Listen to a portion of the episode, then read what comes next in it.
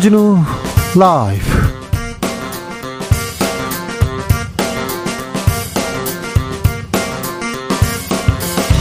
이천이십삼년 일월 삼일 화요일입니다. 안녕하십니까, 주진우입니다. 윤석열 대통령의 신년 인사회에 이정미 정의당 대표가 야당 대표 중 유일하게 참석했습니다. 자필 편지와 함께 조세희 작가의 난장이가 쌓아올린 쏘아올린 작은 공도 선물했는데요. 음, 어떤 이유였을까요? 정, 이정미 대표에게 직접 들어보겠습니다. 오늘 여야 원내대표가 만나서 이태원 참사 국정조사 기간 연장 그리고 일월 임시국회 개최 등을 논의했지만 결론을 내지는 못했습니다. 올해도 정쟁만 있고 민생법안 일은 안 하는 그런 국회가 될까요? 최가박당에서 짚어보겠습니다. 난 보스턴에 출마해야 하나? 동대문을 당협위원장으로 친윤 김경진 전 의원이 결정되자 이준석 전 대표가 바, 반발하고 나섰습니다. 문재인 전 대통령 이재명 대표를 만난 자리에서 민주주의 후퇴를 우려했는데요. 이번 주 정치 이슈들 정치발전소에서 살펴봅니다. 나비처럼 날아 벌처럼 쏜다. 여기는 주진우 라이브입니다. 오늘도 자중차에 겸손하고 진정성 있게 여러분과 함께 하겠습니다. 음, 예언가 노스트라다무스 아시죠? 음, 십육 세기 예언가인데 어, 십육 세기 예언가인데 삼천칠백구십칠년까지 역사적인 사건, 재난 예언했습니다. 이천이십삼년 노스트라다무스가 예언한 내용은 뭘까요? 칠 개월간의 대전쟁이 있고요, 화성 개발 중단된답니다. 경제 재앙이 오고요, 기후변화 가속화에 따른 밀란 등이 있다고 이렇게 얘기하는데요. 오, 예언인데, 십육 세기 예언인데 음, 지금과 좀 맞아떨어지는 부분도 있습니다. 네. 하지만 어, 이분이 천구백구십구년에 지구가 멸망한다고 했으니까 다 믿을 것도 아니에요. 네. 아무튼 노스트라다무스는 이런 예언했는데 여러분께서는 이천이십삼 년 어떤 모습 예언하고 있습니까? 어, 내게 벌어질 일, 우리 가족과 사회에 벌어졌으면 하는 좋은 예언들 한번 받아보겠습니다. 샵 구칠삼공 짧은 문자 오십 원, 긴 문자는 백 원이고요. 콩으로 보내시면 무료입니다. 아, 저도 예언 한번 해야 되는데 좋은 예언. 아, 네. 주진우 라이브가 네. 심의를 아, 지난해는 거의 이등으로 많이 받았던 것 같아요. 아유, 저희가 얘기만 하면 얘기만 하면 뭐 정권에 너무 비판적이라고 예언 심의를 두 번째로 많이 받았습니다. 일, 첫 번째로 많이 받은 거는 김어준의 뉴스 공장 이후 저희가 이번인데요. 네. 올해는 네, 심의를 받더라도 여러분께 좋은 뉴스를 이렇게 진행하는 그런 전달하는 그런 방송이 됐으면 하고요. 아, 김어준이 빠졌으니까 이제 주진우 라이브가 청취율에서 이제 치고 올라가야 되는데 네. 좀 예언해 보겠습니다. 주진우 라이브 그럼 시작해 보겠습니다.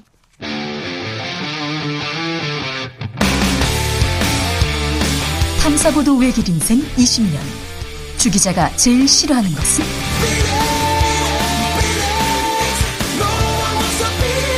이 세상에서 비리와 부리가 사라지는 그날까지.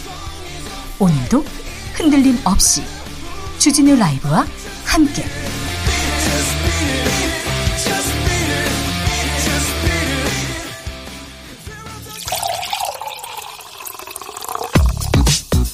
진짜 중요한 뉴스만 쭉 뽑아냈습니다. 주스 정상근 기자 어서 오세요. 안녕하십니까.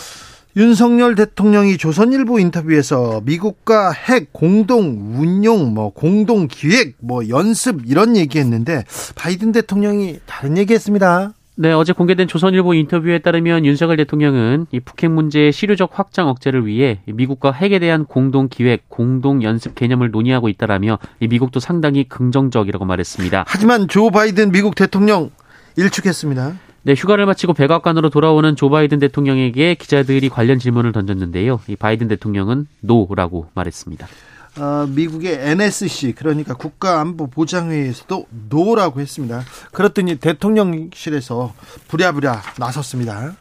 네, 김은혜 대통령실 홍보수석은 로이터 기자가 거두절미하고 공동 핵 연습을 논의하고 있는지 물어봤으니 바이든 대통령은 당연히 아니라고 답할 수밖에 없었던 것이다라고 말했습니다. 그러면 지금 미국 기자가 잘못한 겁니까? 질문을 잘못했다고요? 네, 공동 핵 연습은 핵 보유국들 사이에서나 가능한 용어다라는 게 김은혜 홍보수석의 설명이었고요. 미국 측도 그랬어요. 네, 국방부도 이 핵전력 운용 공동기획 및 공동연습은 지난해 십일월 이 한미안보협의회 회의에서 문서로 합의됐다라고 밝혔습니다. 어, 그리고 백악관 국가안전보장회의 대변인은 연합뉴스와의 질의에 이 한국은 핵 비보유국이기 때문에 공동 핵 연습을 논의하고 있지 않다라고 말했습니다. 어, 다만 백악관 측은 미국의 모든 범위의 방어 역량을 동원해 한국의 확장 억제를 제공하는 데 전념하고 있다라고 말했는데요. 네. 이 확장 억제는 기존의 표현입니다. 그렇죠. 어, 아무튼... 네, 백악관에서 일축했습니다. 아, 미국은 한국에 핵을 이렇게 보내거나 배치할 생각이 없습니다. 없는데 자꾸 우리 정치권에서 핵 얘기합니다. 뭐 제주도에다가 핵을 가져 놓겠다, 가져다 놓겠다고 얘기하고, 아니다, 우리 지역구에, 부산 지역구에다가 가져와야 된다, 이렇게 국민의힘 쪽에서 계속 핵 얘기하는데, 아, 좀 국민들은 또 국가 경제는 좀 불안해한다, 이런 내용도 좀 유념해 주셨으면 합니다. 오늘 새해 첫 국무회의 있었습니다. 윤석열 대통령 또 삼 대 개혁 강조했습니다. 네, 윤석열 대통령은 오늘 첫 국무회의를 열고 우리 사회 곳곳에 숨어있는 비정상적인 폐단을 바로잡고 노동, 교육, 연금 등 삼 대 개혁을 강력하게 추진해 나가야 한다라고 밝혔습니다. 그리고 그리고 반도체 투자하는 대기업 이렇게 세금 깎아주겠다고 했어요? 네, 정부가 오늘 반도체 투자 세제 지원 강화 방안을 발표했는데요. 이에 따르면 반도체 산업 시설에 투자하는 대기업은 투자액의 십오 퍼센트를 세금에서 감면되, 감면받게 될 것으로 보입니다. 네. 어, 여기에 투자 증액분에 대한 혜택까지 고려하면 어, 최대 이십오 퍼센트까지 세액 공제율이 올라갈 것으로 보입니다. 그런데 반도체에 투자하는 대기업 이렇게 세금을 깎아주겠다고 했는데, 반도체에 투자하는 대기업이 삼성, 엘지, 에스케이 정도 있 지요? 다른 데도 있나요? 뭐 현대차 정도 있지요? 그러니까 아주 큰 재벌만 혜택을 보네요. 세수가 좀 줄어들 것 같습니다. 네, 정부는 이번 개정안으로 내년 세수가 삼조 육천오백억 원 감소할 것으로 추산했고요. 이천이십오년에서 이천이십육년에는 연간 세수가 일조 삼천칠백억 원씩 줄어들 것으로 봤습니다. 오늘 국무회의에서 부동산 규제, 각종 규제 다 풀겠다 이렇게 얘기했어요. 세제, 대출 규제, 규제 지역까지 다 풀겠다고 하는데, 음, 부동산이 뭐 많이 올랐잖아요. 많이 올랐다가 떨어지는 과정인데 조금 조금 정상화라고도 볼 수 있는데, 자꾸 부자들이 이렇게 재산, 부자들 재산 걱정, 돈 걱정은 정부가 엄청나게 해줍니다. 지금 반도체 같은 경우도 호황이었다가 지금은 불황으로 조금 사이클이 조금 주춤하는 과정이지 않습니까? 호황일 때 돈 많이 벌었죠. 그때 세금도 많이 내고. 그런데 좀 주춤하니까 정부가 나서서 이렇게 걱정하는 것까지는 좋은데 너무 부자 걱정만 하는 거 아닌지, 물가 걱정 또 서민 걱정도 하고 있는 거겠죠. 자, 설 연휴 물가 대책 나왔습니까? 네, 정부 여당은 오늘 민당정 협의회를 열고 설 민생 대책을 마련해 발표했습니다. 어, 이에 따르면 할인 쿠폰 및 유통업체의 노력을 통해 각종 물품을 삼십에서 오십 퍼센트 할인하기로 했다라고 밝혔고요. 이 취약 가구 백십팔만 가구에 대해서도 에너지 바우처 등의 대책을 마련하기로 했습니다. 아, 이거 좀 구조적인, 좀 실질적인 대책이라고 볼 수 없는데 조금 더 많이 이렇게 촘촘하게 안전망을 좀 꾸려야 되는데, 아무튼 대통령, 음, 국무위원들, 그러니까 장관들한테 대책은 또 줬어요? 연초 개각은 없다고요? 아, 네, 그런 말을 했습니다. 네. 네.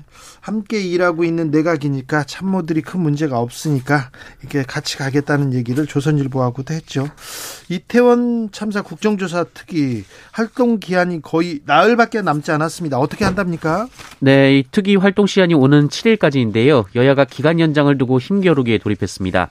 이 국민의힘 주호영 원내대표와 민주당 박홍우 원내대표는 오늘 오전 국회에서 만나서 약 사십오분간 국정조사 기간 연장 등 현안을 논의했습니다만 결론은 내지 못했습니다. 무인기 대응 관련해서 문재인 전 대통령이 얘기를 했습니다. 네, 어제 민주당 지도부와 만난 문재인 전 대통령은 최근 북한 무인기 도발 관련해서 다 지난 정부에서 만들어놓은 시스템으로 대응했다라는 취지의 발언을 했다고 중앙일보가 보도했습니다. 네. 윤석열 대통령이 이번 사태를 두고 지난 수년간 군 훈련 부족이라면서 이 전 정부를 비판한 것에 대한 반박인 셈인데요. 문재인 전 대통령은 이천십칠 년 북한 무인기 침투 사례를 언급하면서 이 북한이 무인기를 개발한 것은 굉장히 오래된 일이라고 했고요. 어, 그런 상황에 대비하기 위해 이천십팔 년 드론 부대를 창설했고 이번에 무인기 추적도 지난 정부에서 만들어놓은 에스에스알 레이더망으로 한 것이다 라고 말했습니다. 네. 어, 또한 한국 기술력이 부족해서 이스라엘에서 장비를 수입해왔다라면서 당시의 상황을 소상히 전하기도 했습니다. 어, 문재인 전 대통령이 특전사를 나왔지 않습니까? 그래서 이 군 이런 거 장비 이런 거 굉장히 세심하게 배려했고 군사비 증가, 아 군사비가 지나치게 많이 느는 거 아닌가 이런 우려를 할 정도로 많이 그 군 국방력 강화에 힘을 썼는데요. 그 부분에 대해서 다른 말을 했다 그러면서 문재인 전 대통령이 나섰습니다. 그랬더니 국민의힘에서 또 문 전 대통령 조용히 해라 하면서 비판합니다. 네, 주호영 국민의힘 원내대표는 오늘 문재인 전 대통령께서 이 신년의 민주주의 후퇴를 걱정하셨다라면서 이 문재인 전 대통령께서 생각하는 민주주의가 무엇인지 그리고 집권하는 오 년간 민, 민, 대한민국의 민주주의가 어떻게 됐는지를 진솔하게 토론하고 싶다라고 말했습니다. 숙명여대가 김건희 여사의 논문 표절 의혹에 대해서 조사에 착수했습니다. 네, 숙명여대가 지난해 십이월 윤석열 대통령 부인 김건희 여사의 석사학위 논문 표절 의혹 검증을 위한 본조사에 착수했다라는 소식이 뒤늦게 알려졌습니다. 네. 이 숙대 민주동문회는 대학 측으로부터 지난해 십이월 관련 논문에 대한 조사가 시작됐다는 통보를 받았다고 밝혔습니다. 김건희 여사 논문에 대해서 왜 대통령실은 이런 리스크를 가만히 두고만 있는지 계속 키우는지 모르겠어요. 어, 대선 기간이었습니다. 그때 경력 위조, 그러니까 이력서 위조 얘기가 계속 나왔을 때 그때 사과하면서 이력 어서 위조 논란, 경력 위조 논란은 일단락이 됐는데 왜 논문 문제에 대해서는 국민대에서 또 숙대에서 계속해서 조사를 했다가 발표를 안 했다가 계속 이러면서 아, 왜 가만히 두는지, 왜 잘못했으면 잘못했다고 하고 넘어가야 되는데 아, 대통령실의 리스크 관리 안 하는지 못하는지 참 음, 안타깝습니다. 음, 코로나 상황 좀 알려주세요. 네, 오늘 코로나십구 신규 확진자 수는 팔만 천오십육 명입니다. 이 주말 검사 건수 감소 영향이 끝나면서 어제 삼 점 육 배에 이르렀습니다만 네. 지난주와 비교하면 육천오백 명이 적습니다. 중국발 입국자 어, 피씨알 검사해보니까 양성이 많이 나온 모양입니다. 네, 중국발 입국자 전환에 대한 입국 후 코로나십구 피씨알 검사가 의무화된 첫날인 어제 인천공항으로 들어온 입국자 중 육십일 명이 확진 판정을 받았습니다.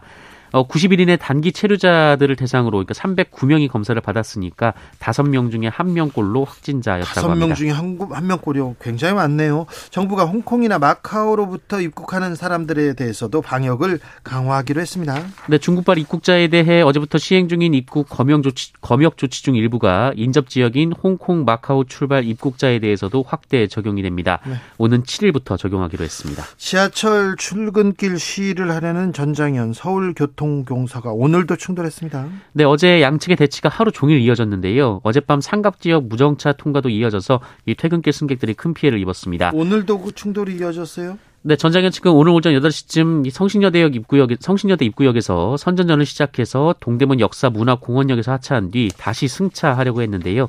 이를 서울교통공사 직원들이 막아섰고 몸싸움이 벌어지고 고성이 터졌습니다. 서울시에서 재난문자를 이렇게 다 시민들한테 보냈습니다. 전장연의 지하철 타기 불법 시위로 무정차 통과하고 있습니다. 이렇게 얘기하는데 아유, 이태원 참사 때는 재난문자가 오지도 않았는데 전장연의 불법 시위라는 얘기를 이렇게 써서 보내는데요. 음. 아무튼 시가 그리고 정부가 빠지고 시민과 장애인의 대결로 계속 이 문제 풀지 못하고 있습니다.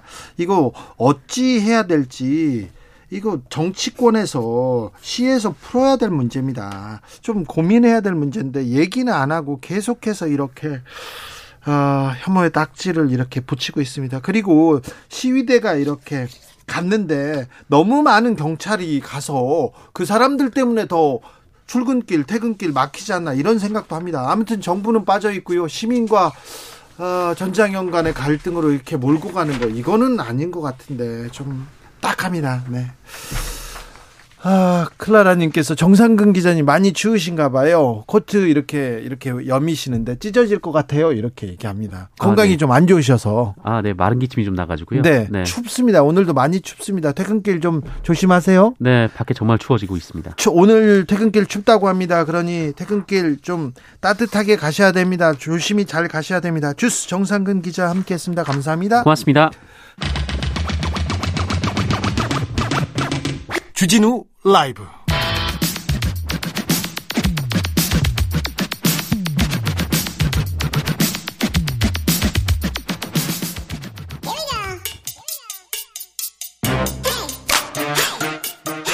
뉴스를 향한 진지한 고민, 기자들의 수다.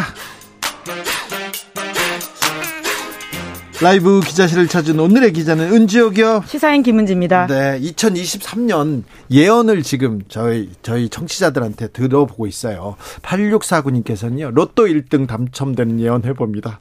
우리 가족 만사 걱정 없이 웃을 일만 생각하는 가득할 것 같아요. 막 하는데 로또 일 등 예언이요? 아, 좋다, 좋아. 생각만 해도 좋다. 네, 팔구구일 주진우 라이브 올해도 혼들림 없이 청취자만 생각하면서 쭉 청취율 일 위 할 줄 예언합니다. 아, 네, 청취율 일이 아 이거 좋네요. 센스 있는 청취자님이시네요. 어, 그러니까 듣기만 해도 좋은데요. 네, 음, 네, 잘리지나 말아라 막 그런 얘기 너무 많이 들어가지고요. 그때 어디 가, 가서 너 언제 잘리냐 계속 물어보니까 네, 알겠습니다. 네, 이런 얘기 있습니다.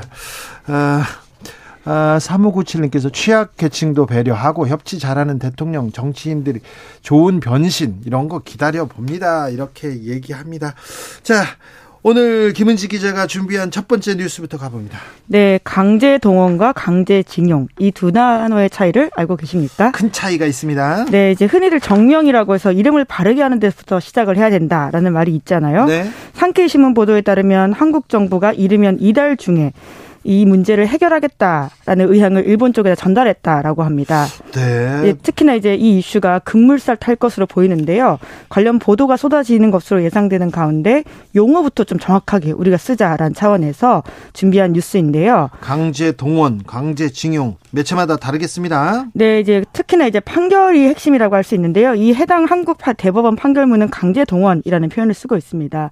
그래서 법원을 비롯한 다른 곳은 다 강제 동원이라고 하는데요. 하지만 하지만 외교부를 비롯한 한국 행정부에서는 강제징용이라는 단어 쓰고 있습니다. 네. 반면에 일본 정부는 이천십팔 년 한국 대법원 판결 이래로는 옛 조선반도 출신 노동자 문제 이렇게 썼는데요. 그전에는 전징용공이라고 썼습니다. 네. 그러니까 한국 매체는 강제징용이란 말을 많이 썼고요. 일부 매체가 강제동원이라고 썼는데요.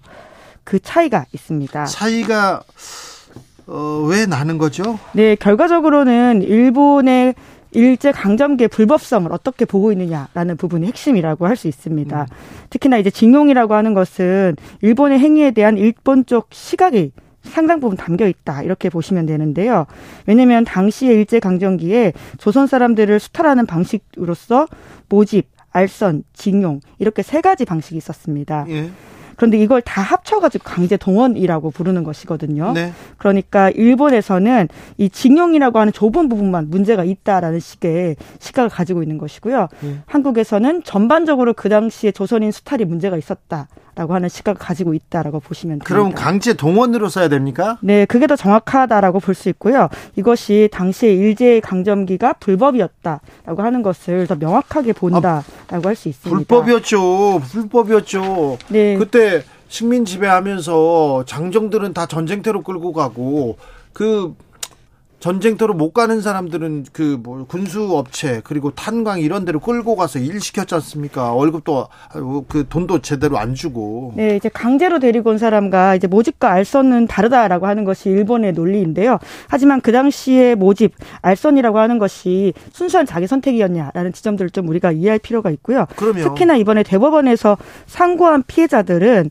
이런 모집과 알선에 들어가는 사람들이거든요. 네. 그래서 강제 동원 피해자다라고 하는 것이 정확한 말입니다. 다음 뉴스 만나보겠습니다. 네, 영화 극한직업 혹시 보셨나요? 예. 예, 이러한 극한직업과 같은 일이 벌어졌다라는 의혹이 있습니다. 네, 치킨집을 저 전복 근무하면서 이렇게 끓여, 끓여놨는데 치킨집이 잘 돼가지고 왜 이게 잘 돼? 왜 이게 맛있어? 막 그런 거 기억나네요. 네, 현실은 좀 다릅니다. 실제로는 맛이 좀 없는 중국 식당이라고는 하는데요. 네. 예, 말씀하신 것처럼 그 영화는 한국 경찰에 대한 블랙 코미디라고 할 수 있는데 실제로 중국의 비밀 경찰이 운영되고 있다. 식당을 하고 있다라는 의혹이 나왔습니다. 중국집을 하는 중국 비밀 경찰 각국에서 말입니다. 네, 이러한 폭로는 스페인의 인권단체 세이프가드 디펜던스라고 하는 곳에서 밝혀낸 사실인데요. 중국이 전 세계에 백 개가 넘는 비밀 경찰서를 유지하고 있다라는 보고서를 냈습니다. 네. 네, 이제 그러면서 여기서 했던 일이 뭐냐면요. 마약 검거가 아니라 중국 비밀 경찰들이 각국에서 활동 중인 중국 반체제 인사들을 감시하고 검거해서 심지어 중국으로 보낸다. 라는 임무를 하고 있다라고 하는 의혹이 나왔는데요. 네. 특히나 이런 사례가 해당 단체 주장에 따르면 이천이십일년 사월부터 이천이십이년 칠월까지 이십삼만여 건에 달한다라고 합니다. 어, 그렇게나 많아요? 네, 이제 물론 해당 단체의 주장이고 중국 정부는 부인하고 있는데요. 이제 그 여파가 한국에도 미친 것인데 이 단체에 따르면 한국에서도 비밀 경찰서 한 곳이 운영 중이다라고 했고요. 예. 최근에 나온 보도에 따르면 이 서울 송파구의 한 중국 식당이 의심 대상에 올랐습니다. 그래요? 네, 그런데 이제 원래 영화라면 너무 맛있어서 잘 됐다라고 해야 되는데요. 실제로 이러한 보도가 나오기 전부터 해당 식당에 대해서는 고객들의 후기에 불만이 꽤 많았다라고 합니다. 네. 전망은 굉장히 좋은 곳인데 맛이 없다. 이런 리뷰들이 꽤 있었다라고 해요. 알겠습니다. 그래서 지금은 어떻게 됐어요? 네, 이제 해당 식당 대표가 이러한 의혹들이 다 사실 아니라고 반박하는 기자회견을 두 번이나 열었는데요. 네. 본인이 이제 송환 업무에 개입을 한 적은 있다. 예. 하지만 그것은 이제 사람들이 아프거나 다쳤을 때 도와줬다라고 아, 이야기를 했고요. 네, 뭐 좀 네. 모종의 관계가 있군요. 네, 뿐만 아니라 이제 언론에서 말하는 반중 인사 송환은 전혀 없었고 그럴 네. 권한과 능력도 없다라고 밝혔는데요. 네. 이번 사건을 두고는 이제 그 해당 인사는 미국이 배후 조종 세력이다 이런 주장도 했습니다. 네, 미국이 조종하면서 한국 내 반중서를 반중 정서를 조장하고 있다라고 반박을 했고요. 네, 알겠어요. 첩보 영화 같은 일이 있었네요. 마지막으로 만나볼 뉴스는요? 네, 연말 연초 전 세계 유명 방송을 K-팝이 장식했습니다. 아, 그래요? 네, 먼저 미국을 보면 이제 새해 맞이하면서 카운트다운. 하는 생방송 공연 프로그램이 있습니다. 뉴욕 타임스퀘어에서 해요, 이거. 그렇죠. 에이비씨 방송에서 뉴이어 로킹 이브라고 해서 매년 하는 아주 주목도가 높은 방송인데요. 네. 이 행사를 전후해서 가장 인기 있는 가수들이 공연을 펼치는데 네. 이번에는 비티에스의 멤버 제이홉 그리고 투모로우 바이 투게더가 무대를 펼쳤다라고. 제이홉이 거기에서 공연했어요? 오, 네네. 대단합니다. 유튜브 찾아보시면 네. 꽤 많이 또 확인할 수가 있는데요. 네. 가수 싸이가 이천십이년에 이제 강남스타일로 세계적인 인기를 끌었을 때 한 번 했었고요. 이천십칠년, 십구년에 비티에스가 무대에 오른 바가 있다라고 합니다. 예. 이제 그 정도로 인기를 끌고 있는 상황이라고 하는데요. 네. 일본도 마찬가지라고 하는데. 일본에서도요? 예, 엔에이치케이 홍백갑전이라고 해서 아마 좀 익숙하신 분들도 있을 겁니다. 네, 제일 인기 있는 사람들이 이 무대에 나가야 뭐 올해 제일 인기 있었다 이거 보이는 겁니다. 네, 네 여기는 걸그룹이 강세였다라고 하는데. 네. 트와이스는 세 번째로 출연을 했다고 하고요. 아, 트와이스. 예, 네, 사세대 걸그룹이라고 불리는 르세라핌과 아이브도 처음 출연했다라고 합니다. 아이브 르세라핌도 나왔어요? 네, 그리고 대단합니다. 이제 제이와이피에서 기획한 일본 걸그룹 니쥬라고 있는데요. 예. 이곳에서도 올라가지고요. 한국 기획사로부터 출발한 팀은 총 다섯 개. 올랐다라고 하는데 옛날에는 조용필밖에 없었거든요. 네, 실제로 천구백팔십칠년에 엔에이치케이 홍백가합전에 조용필 가수가 출연한 바가 있는데요. 이천십일년엔 동방신기, 소녀시대, 카라 이렇게 세 팀이 올랐었고 지금 이천이십이년에는 이제 K-팝 걸그룹이 훨씬 더 많이 올라갔다라고 볼 수 있습니다. 알겠습니다. 아, 네, K-팝의 인기 뭐 대단했어요. 네, 대단했습니다. 앞으로도 올해도. 아마 더 강세이지 않을까라는 생각도 네. 듭니다. 아, 이천이십삼년 예언 삼일이삼님은 이렇게 합니다. 제가 예언 한번 합니다. 올해 주진우 라이브 청취율 부동의 일 위 분명히 언젠간 할 거고요. 전쟁이 종료됨과 동시에 주가가 크게 올라서 저는 인생 역전을 이룹니다. 꼭 됩니다. 꿈은 크게 가져야 이루어진다니까요. 아, 칠구칠공님 올해 주진우 라이브에서 나쁜 뉴스보다 기분 좋은 뉴스 비중이 높아질 거예요. 이렇게 얘기합니다. 아, 그래야 됩니다. 진짜 좋은 뉴스 좀 따뜻한 뉴스 찾으려고 제가 노력하는데 올해는 더 노력하도록 하겠습니다. 김은지 기자, 김은지 기자 감사합니다. 네, 고맙습니다. 네, 오수미 씨 불러보겠습니다. 교통 정보 좀 알려주세요.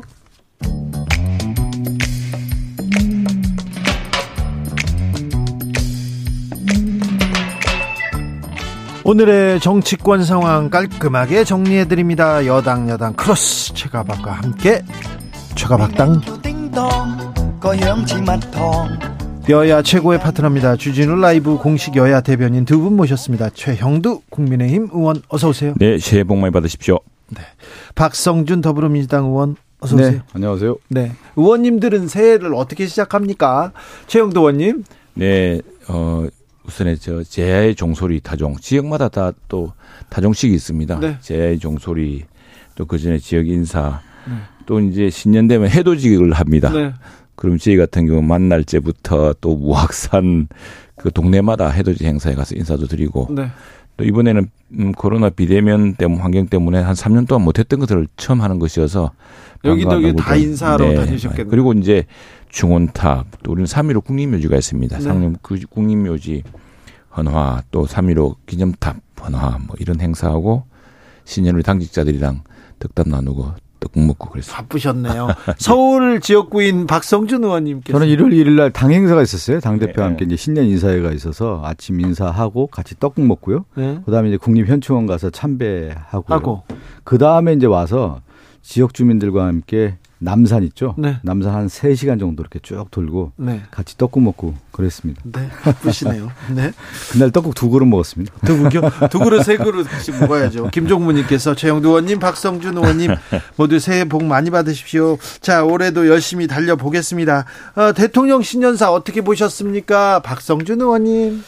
뭐 신년사라고 하는데 보통 이제 신년사 하면 네. 뭐 이렇게 얘기도 하고 또 기자간담회도 하고 뭐 이렇게 해야 되는 건데 신년 기자회견은 없었어요. 신년 기자회견은 없고 이제 신년 이제 신년사를 통해서 대통령이 이제 생각을 좀 나타냈는데 뭐 여러 가지 이제 말씀을 하셨죠. 특히 뭐 민생 개혁에 대한 부분, 또 노동 개혁, 그동안 교육 개혁, 연금 개혁 얘기를 했는데 결국은 대통령이 그러한 구체적인 로드맵을 갖고 있느냐에 대한 부분 아니겠습니까? 네. 그리고 저는 하나 말씀드리고 싶은 것 중에 하나가 이 노동연금 교육개혁 같은 경우는 우리 사회에 그동안 쌓여왔던 장기 과제거든요. 네. 그런데 지금 시점에는 뭐냐면 경제 위기란 말이죠. 그러니까 네. 장기 처방과 장기 처방이 있는 건데 지금 경제 위기에 대한 것들을 어떻게 인식하고 어떻게 해결하겠는지. 지금 그게 국민들의 가장 가장 관심입니다. 그게 좀 빠져 있는 것 같다는 생각이 좀 들어서 네. 사실은 알맹이가 없는 것이죠, 뭐. 예.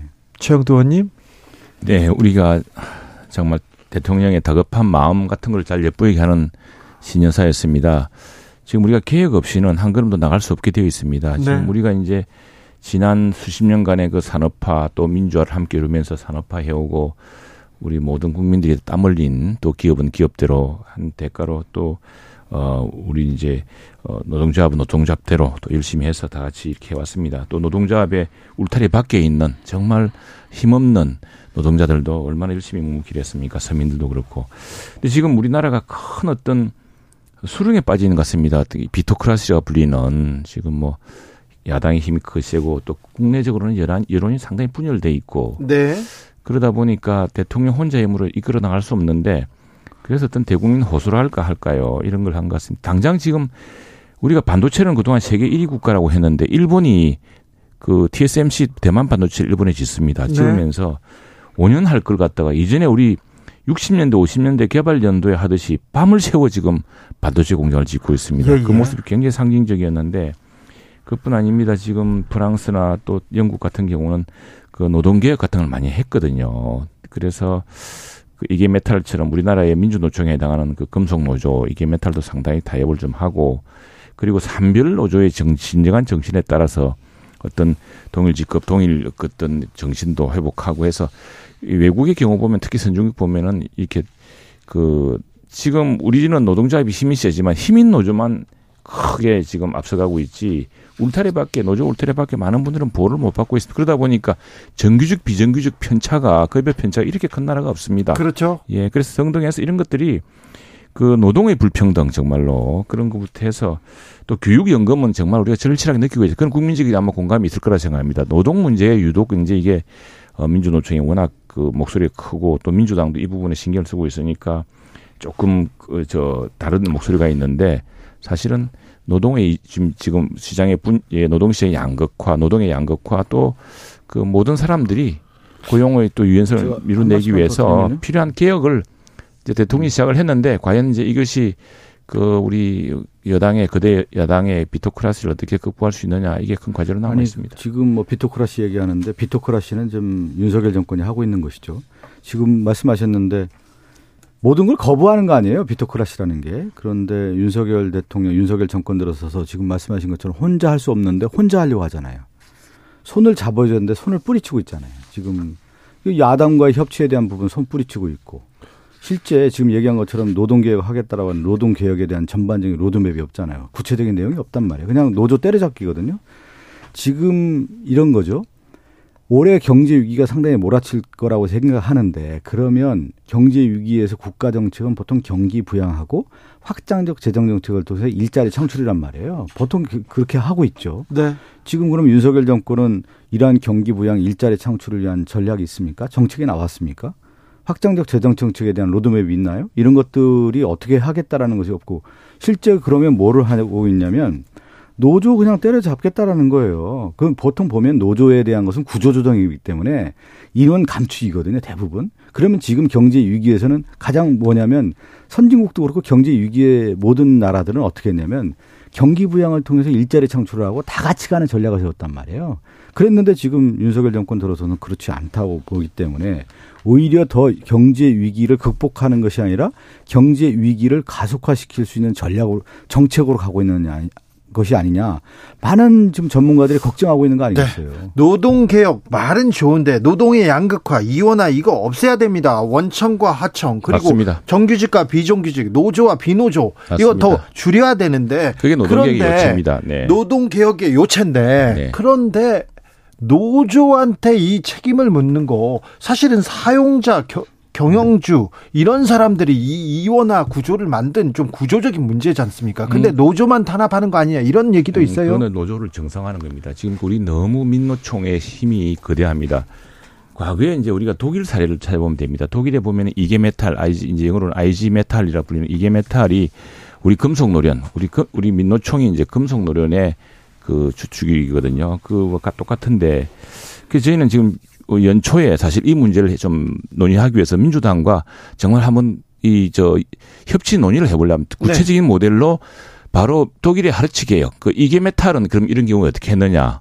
지금 노조의 정상화라는 것이, 자 지금 이런 노조의 양극화를 만든 게 사실은 따지고 보면 그것도 구십팔 년 아이엠에프 때 그 불안전한 노사정 구조에서 시작됐습니다. 이건 좀 말이 좀 긴데, 요지는 뭐냐면은 지금 우리 지준 앵커 말씀하시고 지금 청취자가 또 올리시는 그 글처럼 이 노동의 양극화를 해결하는 것이 노조의 이 노동계의 핵심입니다. 네. 그래서 똑같이 일을 하면은 똑같이 급여를 받을 수 있고 예. 그 직능과 기여에 따라서 받을 수 있는 이런 방식으로 가야 되는데, 지금은 거대 노조 중심으로 가게 돼 있습니다. 그게 노조가 힘이 세기 때문에 정치적으로도 민주당과 강한 이제 동맹을 맺고 있어서 그런 셈인데.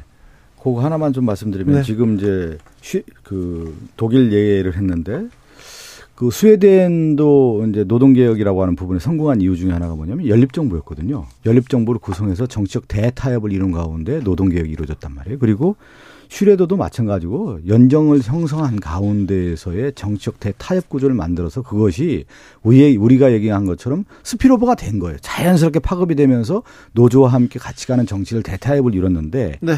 우리가 얘기하는 영국의 대처 같은 경우는 신자유주의에서 노동개혁을 했지만 그것이 추후에는 갈등의 요소가 됐고 그래서 실패한 정책으로 지금 나오고 있지 않습니까? 지금 이 얘기는 뭐냐면, 지금 윤석열 정권은 대처리즘 모방하려고 하는 느낌이거든요. 근데 결국은 대처리즘 실패하지 않았습니까? 네. 그, 그래서 노동개혁에서 특히 실패한 것처럼 그러한 전철을 밟지 않고, 그 얘기했잖아요. 윤석열 대통령이 협치하고 그런 분위기, 연합정부, 연립정부 같은 그런 대울타리를 만든 가운데에서 국민이 다 따라오게 하는 그런 정책을 해야지 네. 누구 하나를 갈라치게 하면서 여기서 때려잡아가지고 이 정책을 성공시켰다, 이런 전략을. 여기까지 하겠습니다. 그럼 내가 좀, 좀, 좀, 좀 반론 좀 해야 될 것 같아요. 우리 네. 박성준 의원처럼 민주당 해주면 좋겠는데 네. 아무리 대통령이 협치하자 해도. 그 얘기는 예. 이제 할게요. 공오일육 님께서 두 분 다 질문의 답만 간결하게 해주세요. 공오일육 님께서 지적합니다. 네. 물어볼 게 많습니다, 이렇게 얘기합니다. 예, 예, 예. 자, 협치는 근데 요원한 것 같아요. 요원하죠, 지금. 네, 신년 인사에 대해서도 만나지도 않았고, 오늘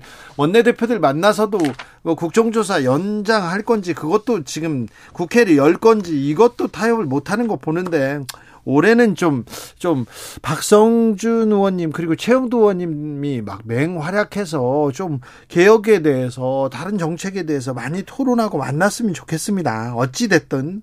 그런데 윤석열 대통령이 중대선거구제 통해서 조금 이 선거제도 검, 바꿔보자 이런 화두를 던졌습니다. 아, 국민의힘에서는 어떻게 반응합니까? 뭐 대통령께서는 정치에 입문한 뒤로 이 문제에 대한 질문이 나올 때마다 이렇게 똑같이 답변을 했습니다. 네. 예, 중대선거구, 소선거구제의 폐해를 이야기했고, 어, 이건 뭐, 저, 우리 여러 중진학자들, 정치학자들이나 아, 이런 분들이 해법으로 제시하는 게 지금 가장 큰 문제는 뭐냐면은 득표율과 의석수가 큰 편차가 있습니다. 그런데 그렇죠. 지난 이십일 대 지번 총선만 하더라도 저희 국민의힘이 전체 국민의 사십일 퍼센트를 투표자의 사십 퍼센트 득표를 했습니다. 네. 민주당 사십구 퍼센트 사십구 퍼센트 득표했습니다. 네. 근데 의석수는 두 배 차이 나지 않습니까? 예.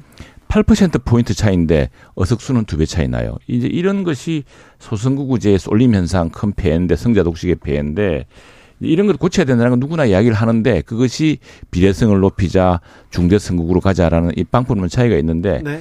제가 볼 때는 요는 이제 이건 뭐 지금 다수당인 민주당이 이 문제에 대해서 어떤 결정을 내렸냐가 큰 어, 논의의 방향이 될 것 같습니다. 민주당 분위기는 어떻습니까? 한번 말씀드려볼게요.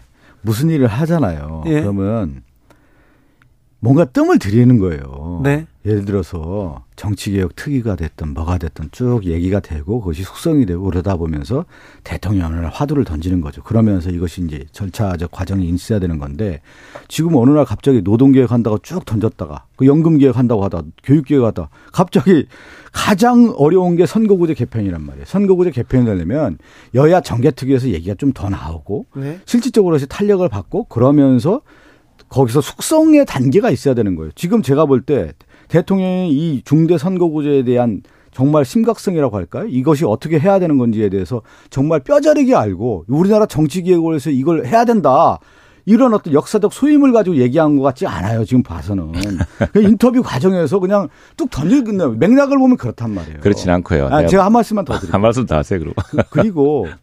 이 중대선거구제라고 하는 것이 모든 선거구제는 장단점이 있잖아요. 네. 그, 그리고 현실에 대한 죄가 있는데 제가 그런 얘기를 꼭 드리고 싶어요. 팔십칠 년 체제에서의 개헌과 더불어서 소선거구제가 됐습니다. 그러니까 역사적 대전환 시점에서 되는 거예요. 개헌과 함께 선거구제와 함께 이렇게 같이 가는 거거든요. 사실은요. 근데 지금 우리나라의 권력구조라고 하는 통치구조의 문제가 있고 그것이 맞물려 있지 않은 상태에서 선거구제만 하나 고친다? 이거는 제가 볼 때는 거의 불가능합니다. 진보 개혁 진영에서도 그래서 예. 촛불혁명 이후에 문재인 정부가 들었을 때 정치개혁 했어야지. 그렇죠. 정치구조 예. 좀 제대로 바꿨어야지. 헌법도 그 실기를 한 부분에 대해서는 제가 그렇죠. 그래서 제가 이제 우리 박 의원님 말씀을 딱 듣고 보면은 어, 이 문제의 관건은 수도권의 민주당 의원님들입니다. 왜냐하면 박 의원님 말씀했지만 사실 이게 서울 수도권 의원들 민주당 의원들한테 별로 좋은 방식이 아닌 수도권 서울 수도권 의원님들한테는 소선거구가 제일 좋아요. 왜 그 민주당 그랬어요. 민주당 그 호남 측 호남 출신 의원들도 마찬가지고요.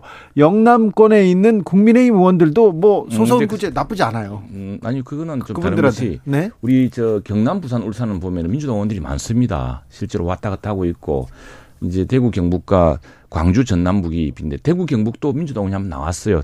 광주, 전남 한 번도 안, 아, 지난번에 우리 이정현 대표 한 번 나오셨다. 근데 이 뭐냐면은 이겁니다. 자, 지금 오늘 뭐 한겨레 신문이든 기양 신문이든 또 조선일보든 중앙일보, 동아일보 다 이렇게 보면은.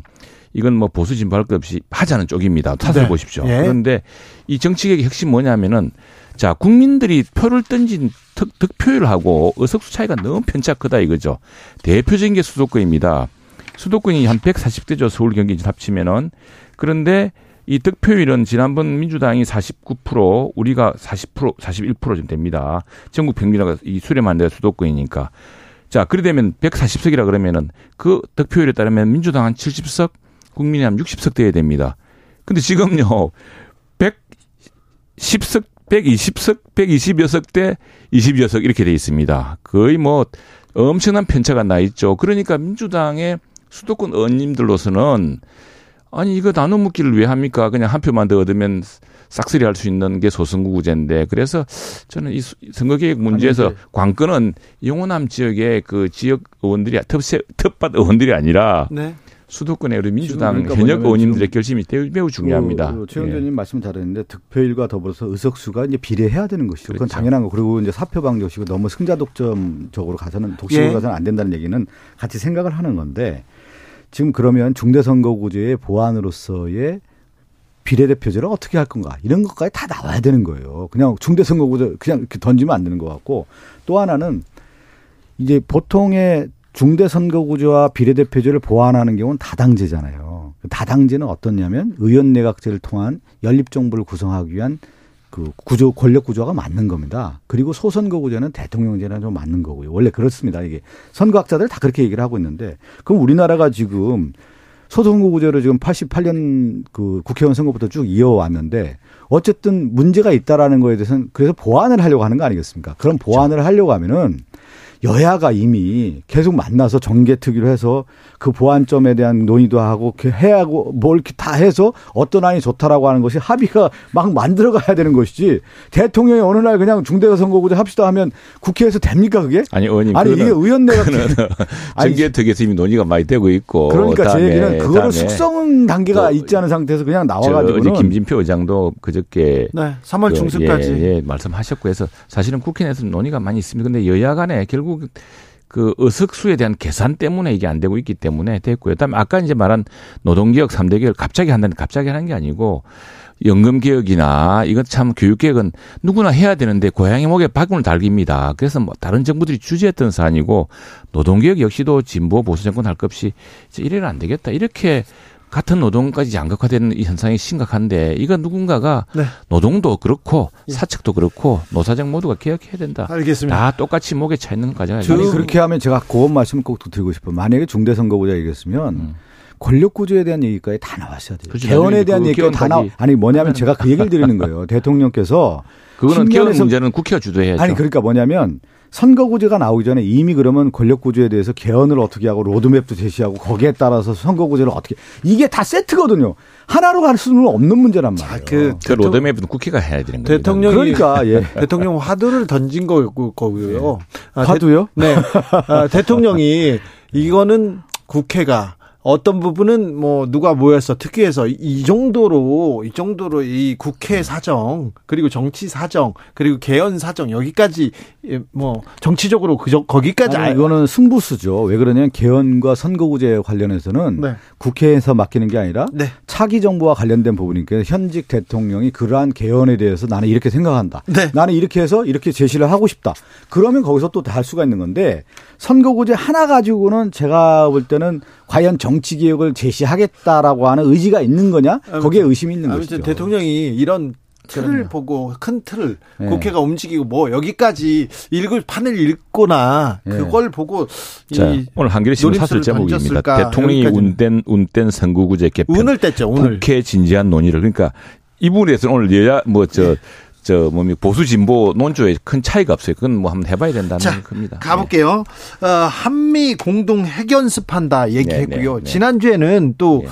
국민의힘에서 제주도에 핵 배치를 해야 된다 이런 얘기도 그 특위에서 나왔습니다. 물론 뭐 명문화하진 않았지만 그렇죠. 그 전에 또 뭐 부산 지역구를 가지고 계신 가지고 계신 국민의힘 의원께서는 우리 지역구에 핵을 배치하겠다 이렇게 얘기하는데 외교 전문가이신 최형두 의원님 미국이 핵을 이렇게 배치하고 뭐 그러지 않잖아요. 어, 미국은 그렇게 하지 않죠. 미국은 네. 철저히 비핵화를 가는 것이고 그렇기 때문에 북한이 핵무기를 가지고서 미국과 군축 협상한다는 망상을 깨야 됩니다. 절대로 그런 일 없습니다.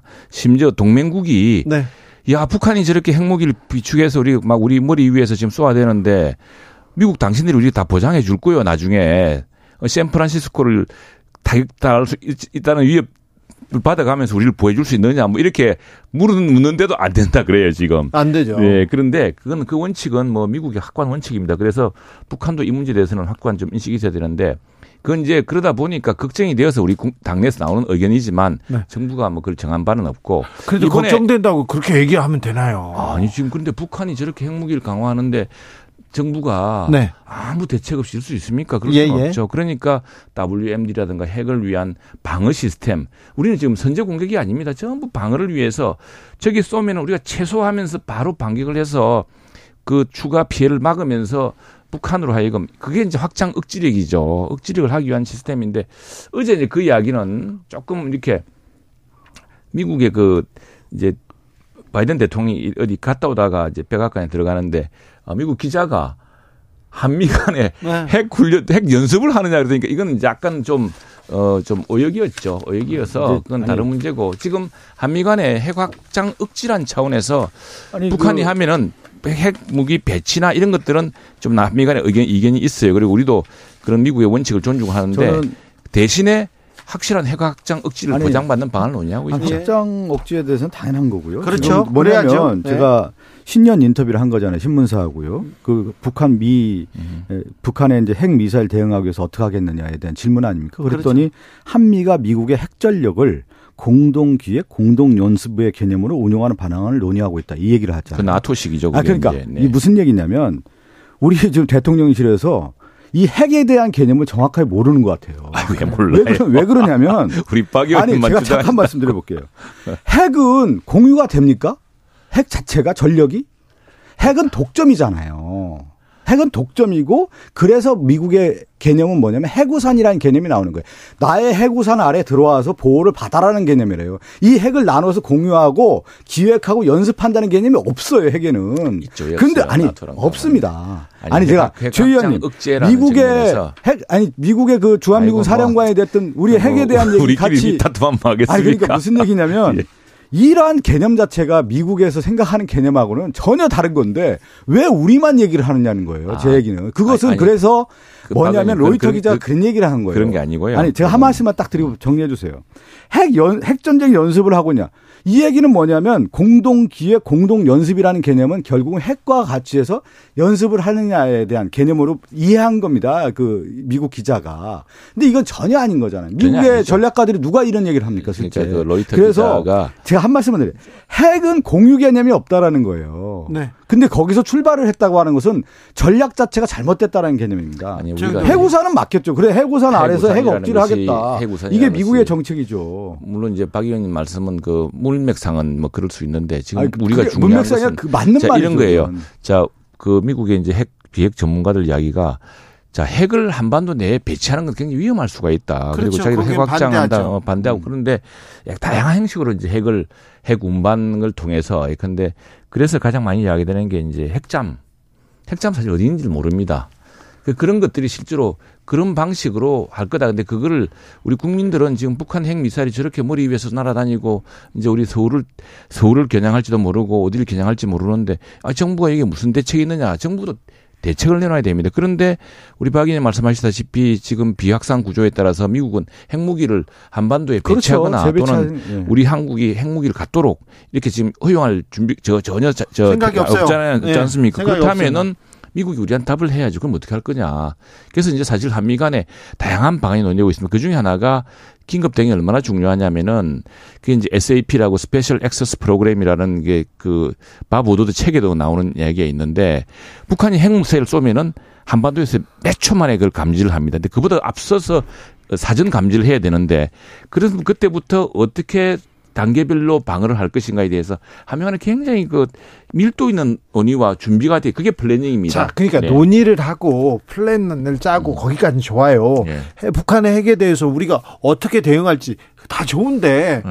아, 근데 국민, 뭐가 문제입니까? 근데 너무 이 뭐. 공동연습을 하고 공동 있다. 공동연습이라고 하면 예. 시뮬레이션을 이야기하는 거죠. 그리고 뭐 핵인데. 다른 얘기도 예, 있고. 예. 그리고 국민의힘에서 이 핵을 배치한다, 뭐 검토한다 이런 얘기 좀 그만했으면 좋겠어요. 아니, 그 의원님들 따라서 이제 걱정이 크기 때문에 아니, 그러니까 뭐냐면 잘못된 있죠. 거죠. 그러니까 비핵화에 대한 개념도. 그러니까 제발 좀 북한한테는 좀 비핵화 이야기 좀 확실히 좀 하세요. 북한한테 비핵화에서 무슨 망상을 아니, 줘가지고 이 사람들 핵무기를 키우면 미국하고 군축 협상이 되는 줄 알았는데 천만의 말씀입니다. 아니 전술핵 배치하자고 맨날 국회 국회 의원들이 대부분 얘기하고 있잖아요. 그 정기석 비대위원장도 그 전술핵 배치하자고 얘기했잖아요. 이거 뭐냐면 미국은 전술핵 배치에 대해서 반대하고 있는데 전술핵 배치하자고 하면 국민의힘이 그야말로 반민호선을 갖고 있는 거예요 지금요. 자, 알겠습니다. 아니 핵에 관련돼서는 만날 때는 좀 다정하게 걱정 안 하셔도 됩니다. 그런 문제를. 아니, 그러니까 박 의원님 걱정. 아, 정보, 정보를 자, 공유하고 네, 실제. 그럼요. 시뮬레이션 뭐 하자는 이야기예요. 네, 아니, 제가 얘기하려면 막, 막, 막아서. 이제 갈 때 됐으니까 예. 이제 또, 또 좀 분위기가 좋아야 됩니다. 예, 또 예. 토론해야 됩니다.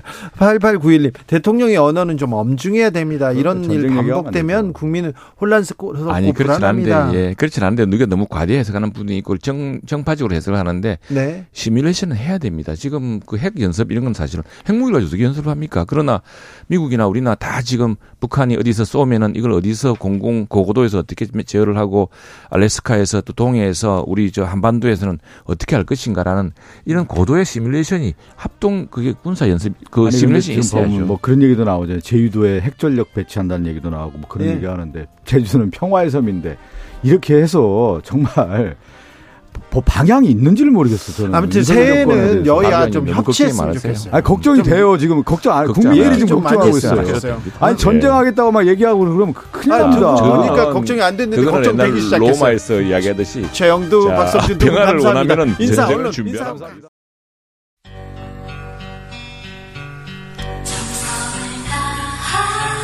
정성을 다하는 국민의 방송 케이비에스 주진우 라이브 그냥 그렇다고요.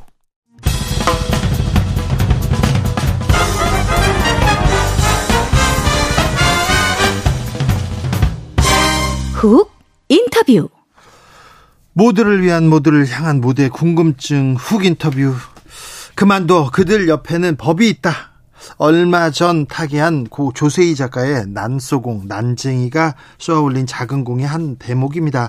정의당 이정미 대표가 대통령에게 이 작품을 선물로 건넸습니다. 왜 난소공을 대통령한테 줬을까요? 지금 난소공 읽으라고 한 이유는 뭔지 정의당 이정미 대표에게 물어보겠습니다. 대표님 안녕하세요. 네, 안녕하십니까. 네, 어떤 마음으로 대통령에게 난소공 줬습니까? 어, 사실 이 신년 행사를 초청을 받고 예. 며칠 동안 정말 고민이 너무 많았습니다. 고민이 많았어요? 일단 초청 방식에 문제가 있었습니다.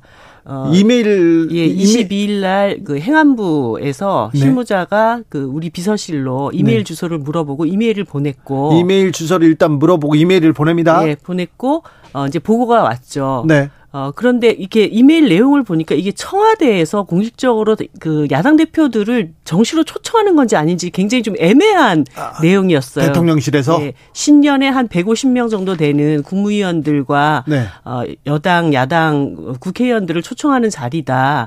근데 이게 그래서 야당 대표인 저를 꼭 오라고 초청을 하는 건지 아닌 건지. 이게 초청인지 아닌 건지. 네, 일단 그게 굉장히 헷갈려서 한번 대통령 비서실 쪽으로 확인을 해봐라. 대통령실에 물어봤어요. 네, 그랬더니 어, 이 행사의 주관 부처는 행안부기 때문에 잘 모릅니다. 또 이렇게 대답이 온 거예요. 대통령실에서? 예, 그래서 대통령실에서 그러면 나를 초청했다는 것도 모르고 있는 상황에서 이 행사가 진행이 된다는 것인지 네. 아, 그렇게 고민을 굉장히 많이 했고 두 번째는 또 행안부에 물어봐야 될 거 아니에요? 네, 물어봤어요? 그러니까 어. 뭐 아무튼 그 대통령실하고 행안부하고도 무슨 소통이 잘 안 되는 건지 저 네. 제가 이해할 수 없는 상황이 있었고요. 예.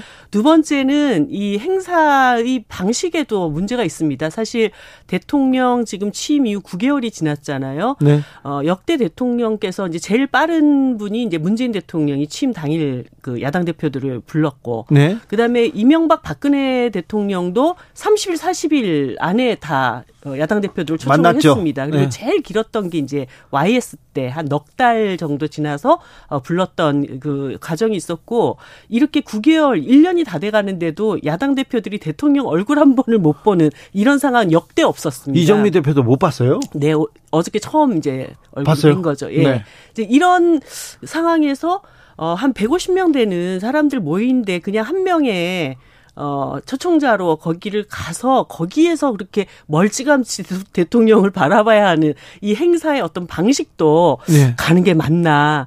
그래서 며칠 동안을 고민을 하다가 예. 그럼에도 불구하고 대통령의 그 공식 신년 행사니 어, 뭐 따로 불러주시지를 않으니까 나라도 찾아가가지고 얼굴이라도 뵙고 뭐라도 얘기해야 어, 되겠다. 얘기를 좀 해야 되겠다. 근데 네. 또 보니까 이 행사 프로그램이 얘기를 할 수 있는 시간이 주어지지를 않는 거예요. 네. 대통령의 공식적인 인사가 있고 오부 요인들 한마디씩 하고 끝난다는 거예요. 네. 그래서 그 전날 밤에 밤새고 손편지를 썼죠. 편지를 썼어요? 네. 자, 이거 하나만 물어볼게요.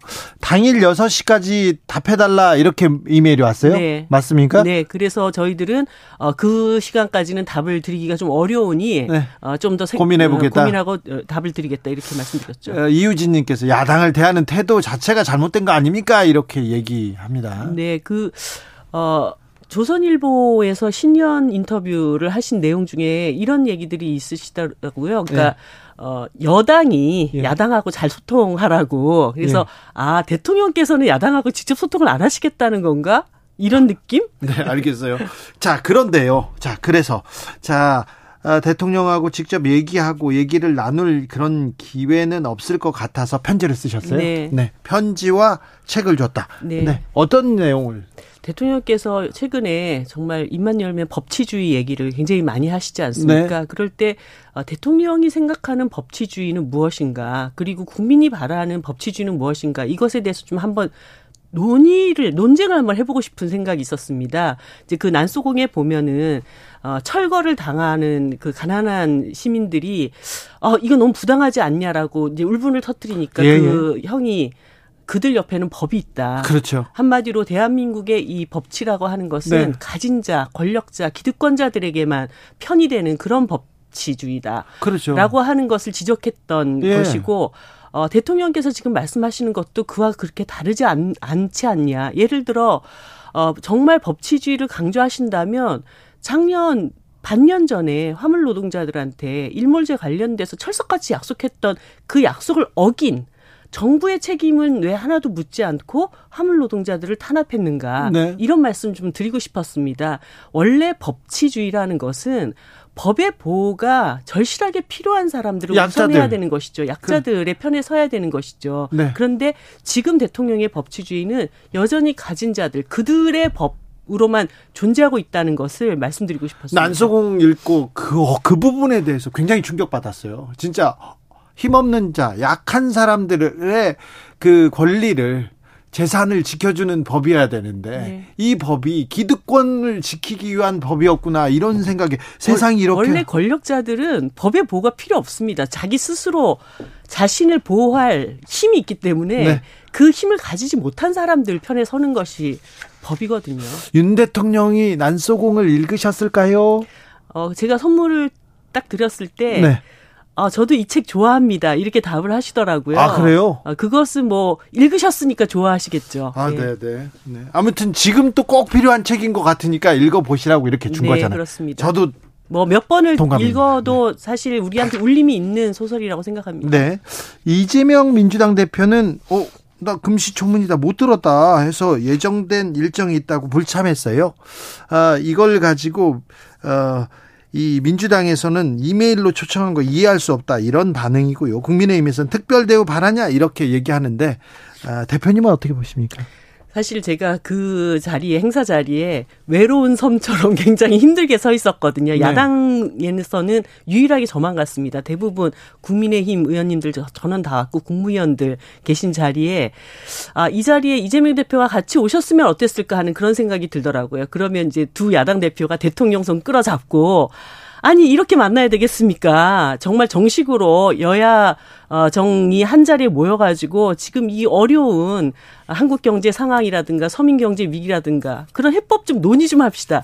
이런 얘기를 좀 같이 할 수 있었으면 좋았겠다는 아쉬움이 남았습니다. 네, 당선 그리고 취임 칠 개월 넘도록 야당 지도부를 한 번도 만나지 못했다는 것이 구 개월입니다. 구 개월 만에 처음 지금 이정미 대표를 만났다는 것 자체가 이런 소통 방식은 어떻게 봐야 됩니까? 이거는 사실 소통이 아니죠. 아, 원래 소통이 소통이라는 아니... 것은 가까운 사람들끼리 나누는 게 아니에요. 그건 대화죠. 네. 소통은 나와 생각이 다른 사람과 어, 서로가 서로의 생각을 열어두고 네. 공통점을 찾아 나가는 그 과정을 소통이라고 하는 건데 네. 지금 대통령께서는 자기의 가장 가까운 측근들하고만 대화하고 있는 거죠. 그러니까 네.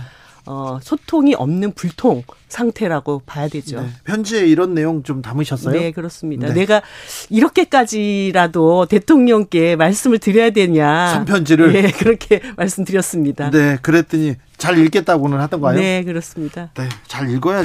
답, 답이 와야 될 텐데요. 답이, 읽는 게 중요한 게 아니라. 답을 기다리고 있겠네요. 네. 네. 답장 주세요 이렇게 했어요? 아니요. 답장이 중요한 게 아니라 만남이 중요하죠. 아, 만남이? 네. 그렇죠. 만나야 얘기를 하지 않습니까? 아, 지금 뭐 오늘 첫 국무회의에서도 삼 대 개혁 얘기하면서 계속 언급합니다. 그런데 아, 대통령의 삼 대 개혁 어떻게 보고 계십니까?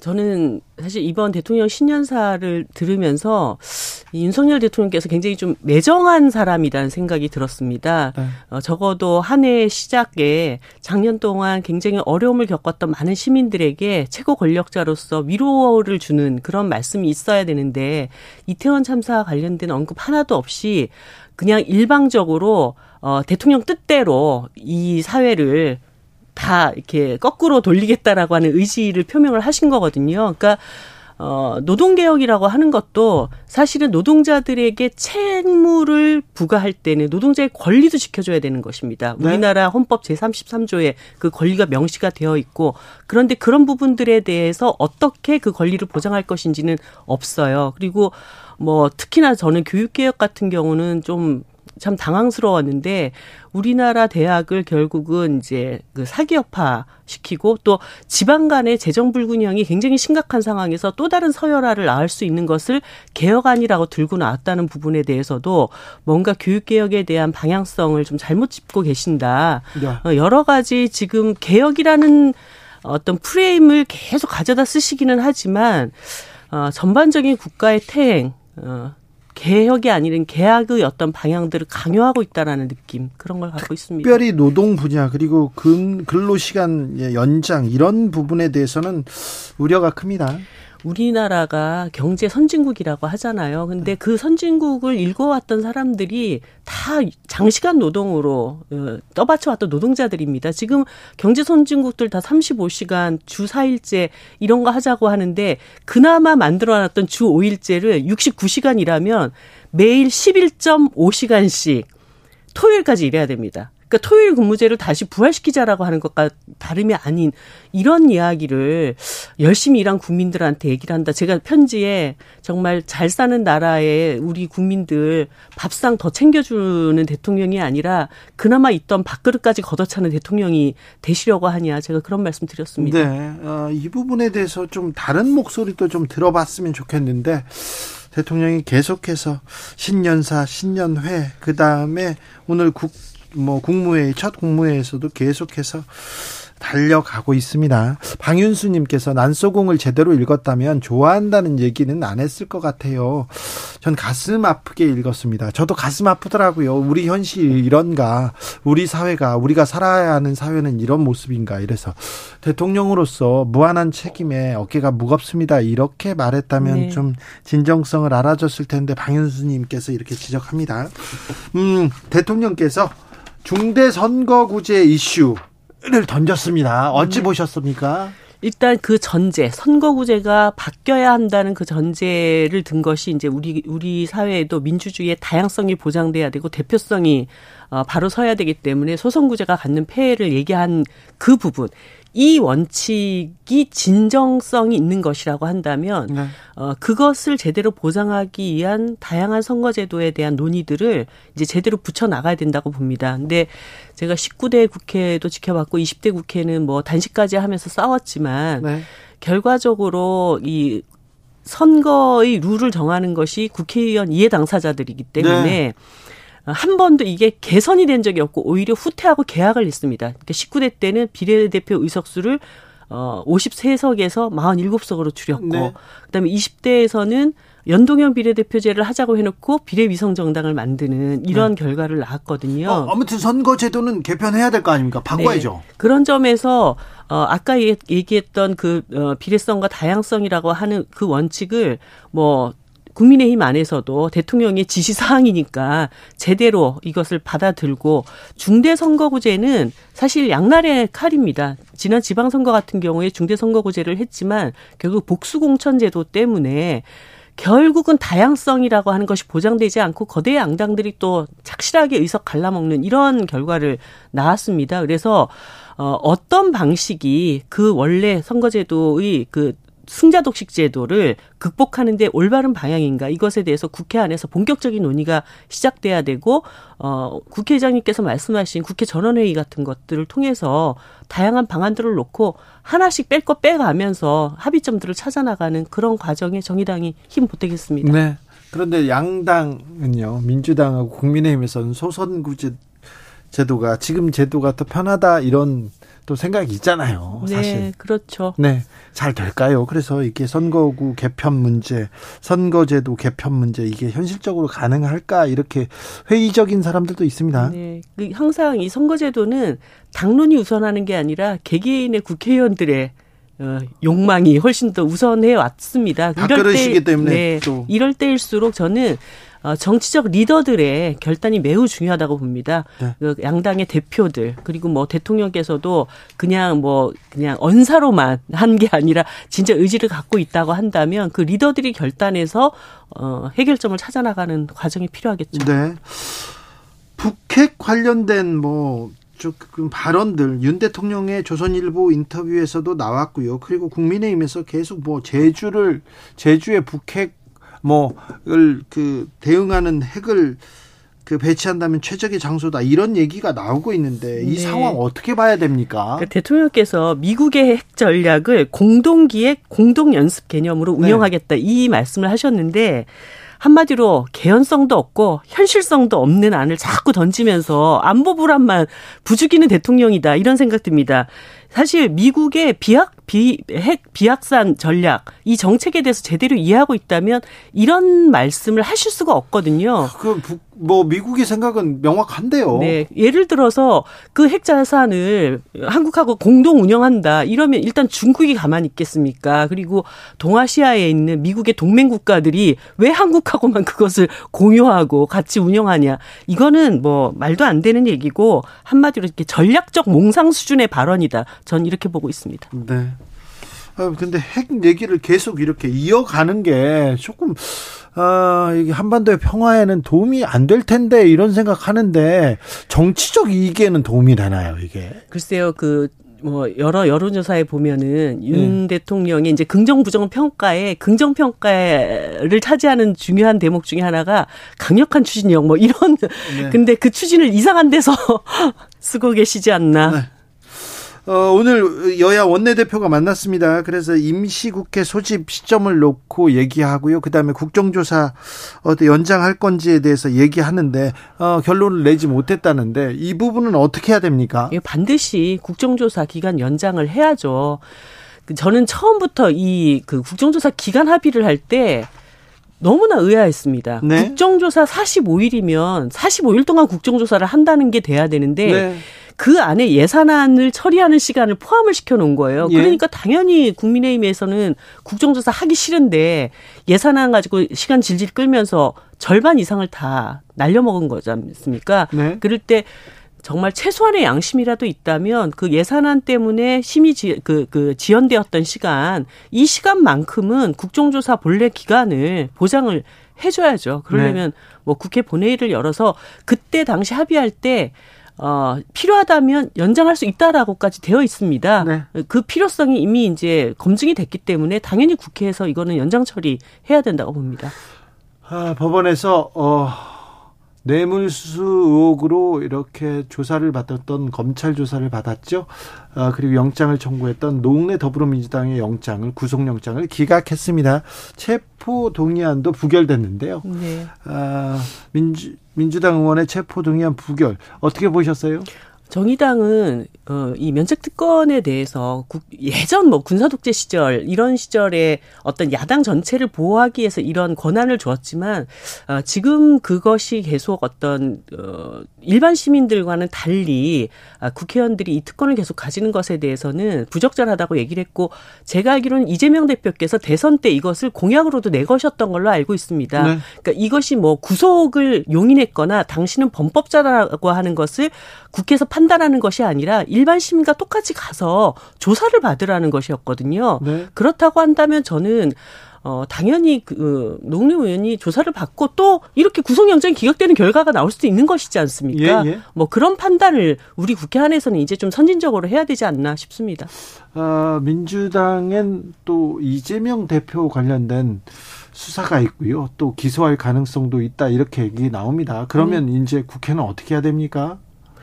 글쎄요, 그, 저는 국민의힘에서 이 국회를 계속 여는 것을 방탄국회 열지 말라, 이렇게 얘기를 하시는데, 어, 사법부에서 행사할 일과 예. 국회 입법부에서 해야 할 일을 좀 잘 구분을 했으면 좋겠습니다. 국회는 일을 해야 되는 곳입니다. 네. 지금, 어, 일월 칠일 임시국회 끝나는데, 제, 제대로 해결되지 못한 일들을 산적해 있고요. 너무 많아요. 너무 많아요. 당연히 삼, 저는 삼백육십오일 월급 받는 국회의원들이면 매월 일을 해야죠. 네. 그러면 상시 국회가 열려야 된다고 봅니다. 그, 자, 네. 임시 국회는 열려야 된다. 네. 네. 알겠습니다.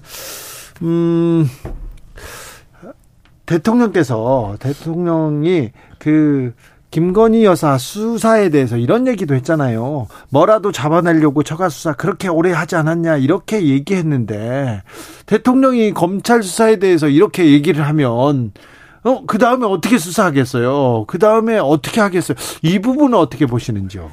그러니까 기득권에 대한 지적을 하셨고 법과 원칙을 얘기를 하셨으면 어, 가장 중요한 건 그 말의 어떤 신뢰성을 얻기 위해서는 자기 자신에게 가장 철저해야 된다고 생각합니다. 네. 대통령께서 그 점을 유념하셨으면 좋겠습니다. 한덕수 국무총리가 새해 백사십육번 버스를 탔습니다. 그래서 시민을 만나서 첫차 시간을 좀 당겨주세요 이렇게 얘기합니다. 그래서 첫차 시간을 십오분 앞당겼습니까? 그래서 당겼 당기겠다 노력해보겠다 이렇게 얘기했는데 노회찬 의원님의 육사일일 버스 떠올리는 사람들도 많습니다.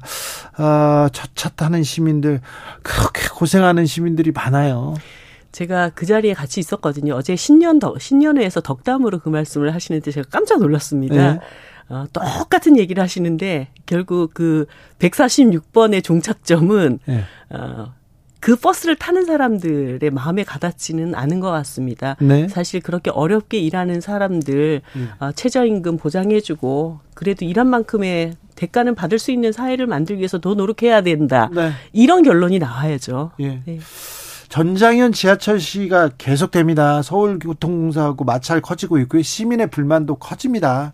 어, 저는요, 그 전장연 시위를 막으려고 경찰이 그 수십 명, 수백 명이 가서 정말 그 출퇴근하는 사람들 피해도 크고 그런데, 아, 어떤 해법을 찾아야 되는데 정치는 없어요. 어떻게 보십니까? 그분들이 지금 뭘 많은 걸 요구하는 것이 아닙니다. 장애인도 대한민국의 국민의 한 사람이고 아까도 말씀드렸다시피 법이 훨씬 더 많이 보호해줘야 될 또 사회적 약자입니다. 그분들 예산 조금 더 해결해 달라고 하는 문제를 저렇게 죽기 살기로 어, 정말 나쁜 사람들을 만들고 있잖아요. 그렇죠. 정, 정부와 언론이 나쁜 사람을 만들고 있어요. 그래서 그... 법원에서 요구한 대로 오분 이내에 어떤 승차 문제를 해결하겠다. 그래서 합법적인 투쟁을 또 하려고 했던 거예요. 근데 오세훈 시장이 그조차도 왜 정부가 자신들이 한 말 그대로를 지키지 않는지 저는 정말 법치주의가 그런데 적용돼야 되는 건 아닌가 이런 생각 듭니다. 오삼육팔님께서 오랜만에 정의당의 소리 들어서 좋았습니다. 양당 체제에서 더 노력해 주세요 얘기하는데 정의당만 보면 눈물이 난다 이런 분들 많아요. 아직도. 네. 네. 정의당은 올해 어떻게 이렇게 정치 활동으로 국민들의 마음을 사겠다 이런 계획이 있으실 텐데요. 네, 우리나라 지금 경제 상황이 아이엠에프, 금융위기, 코로나 그 이후 네 번째로 굉장히 큰 위기가 온다고 다들 전망을 하고 있습니다. 네, 더 뭐 이번 추위는 더 추워질 것이다 이런 네. 얘기 많습니다. 근데 따뜻한 곳에 살던 사람들은 기온이 좀 내려가도 웬만큼 온기를 느낄 수가 있지만 냉방에 살던 사람이 이렇게 기온이 내려가면 얼어 죽습니다. 예. 그래서 어, 이 경제 위기 시대에 정말 어디부터 보살피고 구제해줘야 되는가. 제가 대통령께도 민생 위기에 대한 어떤 대응 테이블을 함께 만들고 아이엠에프 때처럼 막 사람들 다 잘라, 자르고 지역 경제 망가뜨리고 이런 결론이 나지 않도록 함께 좀 얘기 좀 나눕시다. 이렇게 이미 제안을 드린 바가 있는데요. 어, 그렇게 경제 위기 시대에 가장 어려움을 겪을 서민들의 삶을 구제할 수 있는 방안들 이것에 최선을 다하겠다는 말씀드립니다. 알겠습니다. 윤석열 대통령이 응답해야 될 텐데요. 네, 뭐 보는 눈이 있으시고 네. 예, 듣는 귀가 있으시니까 네. 어, 적어도 올 구정을 지나기 전엔 네. 예, 설날 설날이 다가오기 전까지는 답이 오셨으면 합니다. 그래요? 편지를 썼습니다. 그래도 여, 영상으로도 이 음성으로도 제가 몇 시간 동안 손으로 얼마나 열심히 썼는데요. 몇 시간이나 쓰셨어요? 한 두 시간 넘게 썼나 봐요. 어, 진짜 네. 고민하셨는데 자, 네. 그 마지막으로 자 이건 해주세요, 대통령님. 이거는 좀 들어야 됩니다. 한마디 해주시고 가십시오. 일단 네. 야당 대표들 만나야 됩니다. 만나야죠. 다른, 다른 생각을 갖고 있는 사람들의 이야기도 들을 줄 알아야 그게 지도자입니다. 네. 그 말씀 꼭 드리고 싶습니다. 네. 듣고 계시겠죠? 네. 이정미 정의당 대표와 말씀 나눴습니다. 감사합니다. 네, 고맙습니다. 새해 복 많이 받으세요. 새해 복 많이 받으세요. 네. 교통정보센터 다녀오겠습니다. 오수미 씨. 정치 피로, 사건 사고로 인한 피로, 고달픈 일상에서 오는 피로. 오늘 시사하셨습니까? 경험해보세요. 들은 날과 안 들은 날의 차이. 여러분의 피로를 날려줄 저녁 한 끼 시사. 주진우 라이브.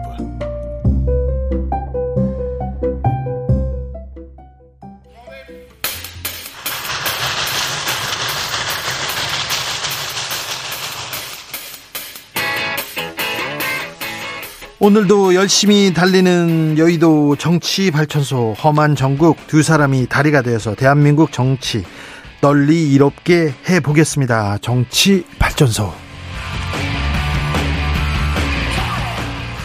정치발전소 함께 하실 두 분 모셨습니다. 장윤선 정치전문기자 어서 오세요. 네, 안녕하세요. 오늘은 특별손님 이종훈 시사평론가 모셨습니다. 안녕하세요. 네, 안녕하세요. 새해 복 많이 받으세요. 새해 복 많이 네. 받으십시오. 새해 복 많이 받으십시오. 네, 정치인들이 보는 신년사는 저희가 분석을 했는데 어, 이 두 분은 어떻게 보셨는지. 신년사, 대통령의 신년사 그리고 신년 인사회까지 있었는데 어찌 보셨습니까, 이종훈 평론가님? 네, 뭐 무엇보다 그 노동개혁에 네. 방점을 찍은 게 좀 눈에 확 들어오더라고요. 계속 노동개혁 외치고 있어요. 네. 뭐 삼 대 개혁 이야기하는데 가만 들여다보니까 핵심은 역시 노동개혁. 그리고 노조. 예, 네, 그렇죠. 예. 노조도 제가 보건대는 뭐 주로 민노총을 네. 겨냥한 발언을 계속 좀 쏟아내시는 거 아닌가. 네. 그래서 어 제가 보건대는 윤석열 대통령의 최근 지지율 상승에 네. 사실은 지난번 그 화물연대 파업에 기여한 바가 있다라고 저는 보거든요. 예, 예. 그래서 아마 이걸 좀 더 활용하는 것이 좋지 않을까. 이런 음. 생각을 가지고 계십니다. 네. 화물연대 때 그때 좀 강공 드라이브가 포인트를 땄다. 그래서 재미를 봤다. 그래서 계속 노조한테 지금 직진하고 있습니까? 음, 그렇죠. 그렇게 네. 전 보고 있습니다. 이게 그 독이 될지 약이 될지는 모르겠는데 장윤석 기자님은 어떻게 보십니까? 글쎄요, 저는 이제 노동개혁이 아니라 사실은 노조개혁의 깃발을 대통령이 들어서야 될까라는 생각이 좀 들어요. 노조, 그러게요. 노조개혁은 노조에 맡기면 됩니다. 노조의 자율성에 따라서 개혁을 하든 뭘 하든 하면 되는데 이걸 대통령이 깃발을 들고 앞으로 나는 노동조합 개혁, 귀족노조 이대로 가만두지 않겠어. 어, 확실하게 세워서 좀 정의로운 대통령의 이미지를 만들겠어라는 전략적 접근을 하고 있는 것은 아닌가. 그렇죠. 그래서 불안합니다. 대한민국 그 국민들 중에 노조 그리고 또 민노총 거기에서 또 조합비를 이렇게 회계를 담당할 만한 그런 사람들이 몇 명이나 될까 이렇게 생각해 보면요. 얼마 안 될 것 같은데 그분들을 대상으로 강도 높은 메시지를 내는 것이 대통령 다움인가. 대통령 스스로도 조선일보 인터뷰에서 네. 대통령 다움에 대해서 고민하고 있다. 윤석열 다움이냐 대통령 다움이냐. 근데 대통령 다움에서 그건 조금 멀어진 개념이 아닌가라는 생각이 좀 들고요. 네. 저는 막 신년사 얘기하는데 신년사 신년 인사회보다 조선일보 인터뷰가 가장 주목받는 이런 일이 아니었나라는 그렇죠. 생각이 좀 듭니다.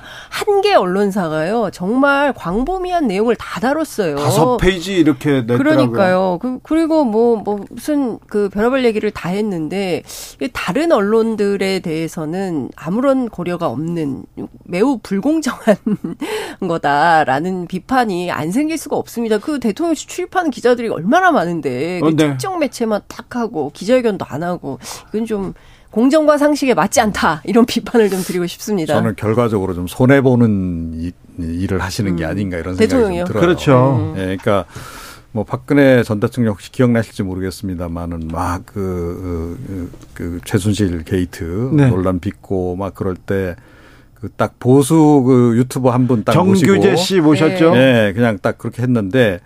어, 그러니까 소통이 되는 사람들하고만 이야기를 하겠다라는 거 아니에요? 맞아요. 예, 그래서 선택적으로 이제 최근에 전반적으로 보면. 근데 그때요. 평론가님. 그때 정규재 씨하고 유튜브 방송을 하고 나서 보수 유튜버들이 더 화나가지고 더 많이 때리더라고요. 음, 그러니까요. 그러니까 그게 어, 결과적으로 득이 안 된다 하는 네. 거예요. 어, 그리고 어, 사실은 이 진보 매체도 잘 활용할 줄 알아야. 그렇죠. 아, 되는 거 아니겠습니까? 네. 그런 부분이 있고, 조금 전에 이제 그 노조 때리기와 관련해서 네. 좀 지적이 있기도 했습니다. 때리기는 비판으로 하겠습니다. 네, 뭐, 순화해서. 순화하겠습니다. 네. 네. 케이비에스니까. 제가 네. 너무 직설적이었는지 아니, 아니요. 모르겠습니다. 제가, 제가 뭐 저는 애용하는 표현입니다. 네네. 어찌됐건, 네. 뭐건 뭐 사실이기 때문에. 네, 그렇죠. 그렇게 하시는 것도 사실은 어 제가 보건대는 그렇게 해서 결국 이제 반사적 이익을 보겠다는 그런 건데요. 네. 뭐 확실히 지난번에 반사적 이익을 본 건 맞아요. 지난번에 봤어요. 네, 본 건 맞는데 네. 아 이제는 그 구간을 지나고 있다. 그러니까 하는 거죠. 그러니까 지난 정부 탓하고 뭐 노조 탓하고. 뭐 북한 김정은 위원장 탓하고 이런 식으로 하는 것은 네. 제가 보건대는 집권 초반에 네. 몇 달 어, 예 그때 이제 가능했던 거고 예. 뭐 흔히 이야기하는 이제 허니문 육 개월 기간이 이제 지났어요. 지나는 거 아닙니까? 네. 이제 그런 과정에서는 사실은 이제부터는 그야말로 진검승부하실 생각하셔야 돼요. 그렇죠. 실력을 보여주고 그렇죠. 능력으로 본인의, 본인의 실력, 그다음에 국정 성과 이런 네. 거로 이제 진검승부를 할 생각을 하셔야 되는 게 아니. 아닌가 싶은데 여전히 좀 그 미련이 좀 남으시는 거 아닌가 네. 그런 생각을 근데 끊임없이 지금 화를 내고 계시거든요. 그러니까 남 탓하고 화내고 화가 좀 많으세요. 화가 난다 막 거의 앵그리버드 수준으로 지금 화를 내고 계시는데 눈썹이 네. 늘 올라가 계시더라고요. 근데 저는 그 무슨 물론 검찰 검사 출신의 대통령이고 그분이 뭐 아 부드러운 남자 뭐 이런 거는 기대는 하지 않지만 그래도 최소한 따뜻한 리더십을 좀 기대를 했었는데 왜냐하면 형님 리더십 막 이런 얘기 많이 했었잖아요. 근데 저 사실 국민들이 기대했던 것과는 전혀 다른 방식으로 사납고 매섭고 차갑다. 네. 근데 그게 지난 팔 개월간 계속됐던 것 같고 올 한 해 시작도 좀 그렇게 출발하는 게 아닌가 싶어서 국민들 입장에선 좀 두렵고 무서운 상황이 아닌가 싶습니다. 일단은 강하게 나선 건 네, 맞습니다. 제가 보건대는 뭐 좀 더 화난 척한다. 이게 정확하지 않을까 싶어요. 아하, 네네. 네, 뭐 기존에 좀 이제 화가 났던 건 분명히 있겠죠. 네네. 뭐 집권 초반인데 뭐 지지율이 막 하락하고 하니까 화가 당연히. 아니 근데 본인이 자초한 화 아닙니까? 네, 네, 그건 이제, 이제 심리적으로는 그랬다라고 보는데 네. 최근에 이제 지지율 상승하는 과정에서 조금 전에 말씀드렸듯이 네. 반사적 이익 이렇게 음. 보고 나니까 아. 내가 좀 이렇게 그 근엄하고 약간 화난 표정을 짓는 것이 네. 오히려 도움이 된다. 그렇죠. 그 생각을 지금 하시는 것 같아요. 그래서 적폐들한테 싸우고 그래서 강하게 보여야 된다. 실제로 그렇게까지 뭐 나쁜 감정이 없는데 좀 이렇게 약간 좀 그 과한 그 오버 액션들이 조금 나오는 게 아닌가. 네. 그런 생각을 좀 개인적으로 제가 하고 있습니다. 제가 실제로 예. 취재를 좀 해보면. 이게 검찰식이라는 거예요. 그러니까 예. 윤석열 대통령이 검사 출신이잖아요. 그리고 평생 어, 검찰 조직 안에만 있었어요. 예. 평생 해본 거라고는 수사밖에 없는 거 아니겠습니까? 그렇기 때문에 다른 부처들도 검찰식으로 운영을 하면 돌파가 되겠거니 생각하는 거 아닌가라는 걱정을 전직 특수부 검사들이 하고 있더라고요. 그러니까 네. 무슨 얘기냐면 지금 계속 부처의 원팀을 강조하고 있거든요. 네. 대통령이 이제 오늘도 어떤 얘기를 했냐면 하는 일 각기 다르지만 각 부처가 원팀이 돼야 된다. 지방정부 그리고 기업과도 원팀이 돼서 새로운 도약의 기틀을 마련하자. 아니 정부가 왜 기업하고까지 원팀을 해야 되는지 잘 모르겠는데 네. 여하튼 내 편을 확장하거나 키우고 그리고 내 편이 아니면 상대방은 공격하는 방식으로 계속 리더십이 구현된다고 하면 끊임없이 이게 단절된 상태에서 분열의 구도가 생깁니다. 이게 구, 이제 비단 여야, 여당, 야당과의 문제뿐만 아니라 국민 전체를 반으로 반분해서 나눠서 통치를 하게 돼요. 네. 그러면 어, 윤석열 대통령의 리더십을 좋아하는 그룹들은 계속 좋아할 수 있지만 싫어하는 그룹들은 그 나름대로 계속 그게 고착화될 수 있습니다. 그럼 나중에 화합하기가 굉장히 어려워져요. 서울 법대에 들어와서 구술을 했습니다. 사법고시 준비를 하고 그리고 검사가 돼서 평생 검사로 살았습니다. 중간에 잠깐 변호사를 하다가 네. 다시 검사가 됐는데 그때 조선일보 방상훈 회장 변호를 했었습니다. 음. 그리고는 조선일보와 인터뷰를 했다. 이거는 굉장히 좀 어, 하수다. 낮은 수다 이렇게 지금 언론계에서는 이만큼 나왔는데 아무도 얘기를 하진 않습니다. 이오팔공님 그런데도 침묵하는 언론 좀 반성해야 되는 거 아닙니까? 이렇게 하고 김동진님 왜 기자들은 왜 입 다물고 있습니까? 얘기하는데 입은 나왔습니다. 그런데 아직은 다물고 있는데 어, 기자들이 어떻게 움직일지 언론과의 관계는 어떻게 될지도 좀 볼까요? 볼게요. 그런데요. 정치, 대통령이 보여줄 게 별로 없잖아요. 국민들한테 보여준 게 나쁜 사람 감옥에 보내고 좋은 정책도 줘서 비전 주고 그리고 잘못하는 사람들 이렇게 저 뭐라 경질해가지고 국민들한테 이렇게 호소하지 않습니까? 그런데 대통령이 당분간 개각은 없다, 업무에 집중하다 이렇게 얘기했는데, 네. 예, 이 메시지는 어떻게 보십니까? 뭐 저는 개인적으로 굉장히 네. 약간 좀 놀랐습니다. 놀랐어요? 음. 예, 그러니까 저는 사실은 한 두 달 전부터 네. 좀 전면 개각해야 된다라고 주장했던 바입니다. 괜한 그런... 소문에 흔들, 괜한 소문으로 흔든 건 아니에요? 네. 아니 근데 뭐 그런 그, 얘기가 많이 나왔어요. 그런, 그런 부류로 아마 이제 그러니까요. 분류가 돼 있지 않을까? 싶은데 저는 사실은 윤석열 정부를 위해서 사실은 그렇게 해야 된다라고 생각을 한 거예요. 대통령 주변 사람들이 이렇게 개각해야 된다. 인적쇄신 음. 필요하다는 얘기는 더 많이 했어요. 네, 아니, 그리고 사실은 이태원 참사 뭐 이후에 굉장히 많이 그렇죠. 그리고 됐었죠. 다 기억하시겠지만 임기 초반에 국정수행 지지율을 끌어내린 가장 결정적인 변수가 인사 문제였잖아요. 그렇죠. 그리고 인사 문제가 그러면 그 이후에 해결이 됐느냐? 안 됐잖아요. 네. 게다가 또 뭐 이태원 참사 불거지고 나서 이상민 장관 또 뭐 경질설까지 나오기도 했는데 그냥 또 흐지부지 이렇게 넘어가는 이런 과정으로 지금 가고 있는 건데. 이상민 장관은 또 자초한 또 발언들이 많잖아요. 네, 네. 그렇죠. 그래서 잘못하고 있는 장관들도 그냥 그대로 이제 붙들고 가겠다는 얘기를 지금 하시는 건데 어, 제가 보건대는 최근에 이 반사적 이익을 보신 거에 너무 지금 약간 취해 계신 게 아닌가. 아하. 그런 생각이 좀 들어요. 그렇죠. 저는 굉장히 위험한 어 그거는 좀 신호가 아닌가 이렇게 생각합니다. 그러니까 정치적 책임은 없다는 거거든요. 그러니까 제가 보기에 윤석열 대통령은 이해가 안 되는 것 같아요. 그러니까 예컨대 유족들이 이상민 장관의 해임을 요구하고 그리고 또 시민단체가 요구하고 또 야당이 요구하고 국민들이 요구하고 여론조사를 통해서도 이 사람 부적절하다. 이제 그만 집에 가야 된다라고 얘기를 해도 대통령은 그걸 받아들일 수가 없어요. 왜냐하면 암만 생각해도 사법적으로 잘못한 건 없다. 직접적 요인은 없다. 이런 판단 하고 있는 거잖아요. 그렇다고 네. 한다면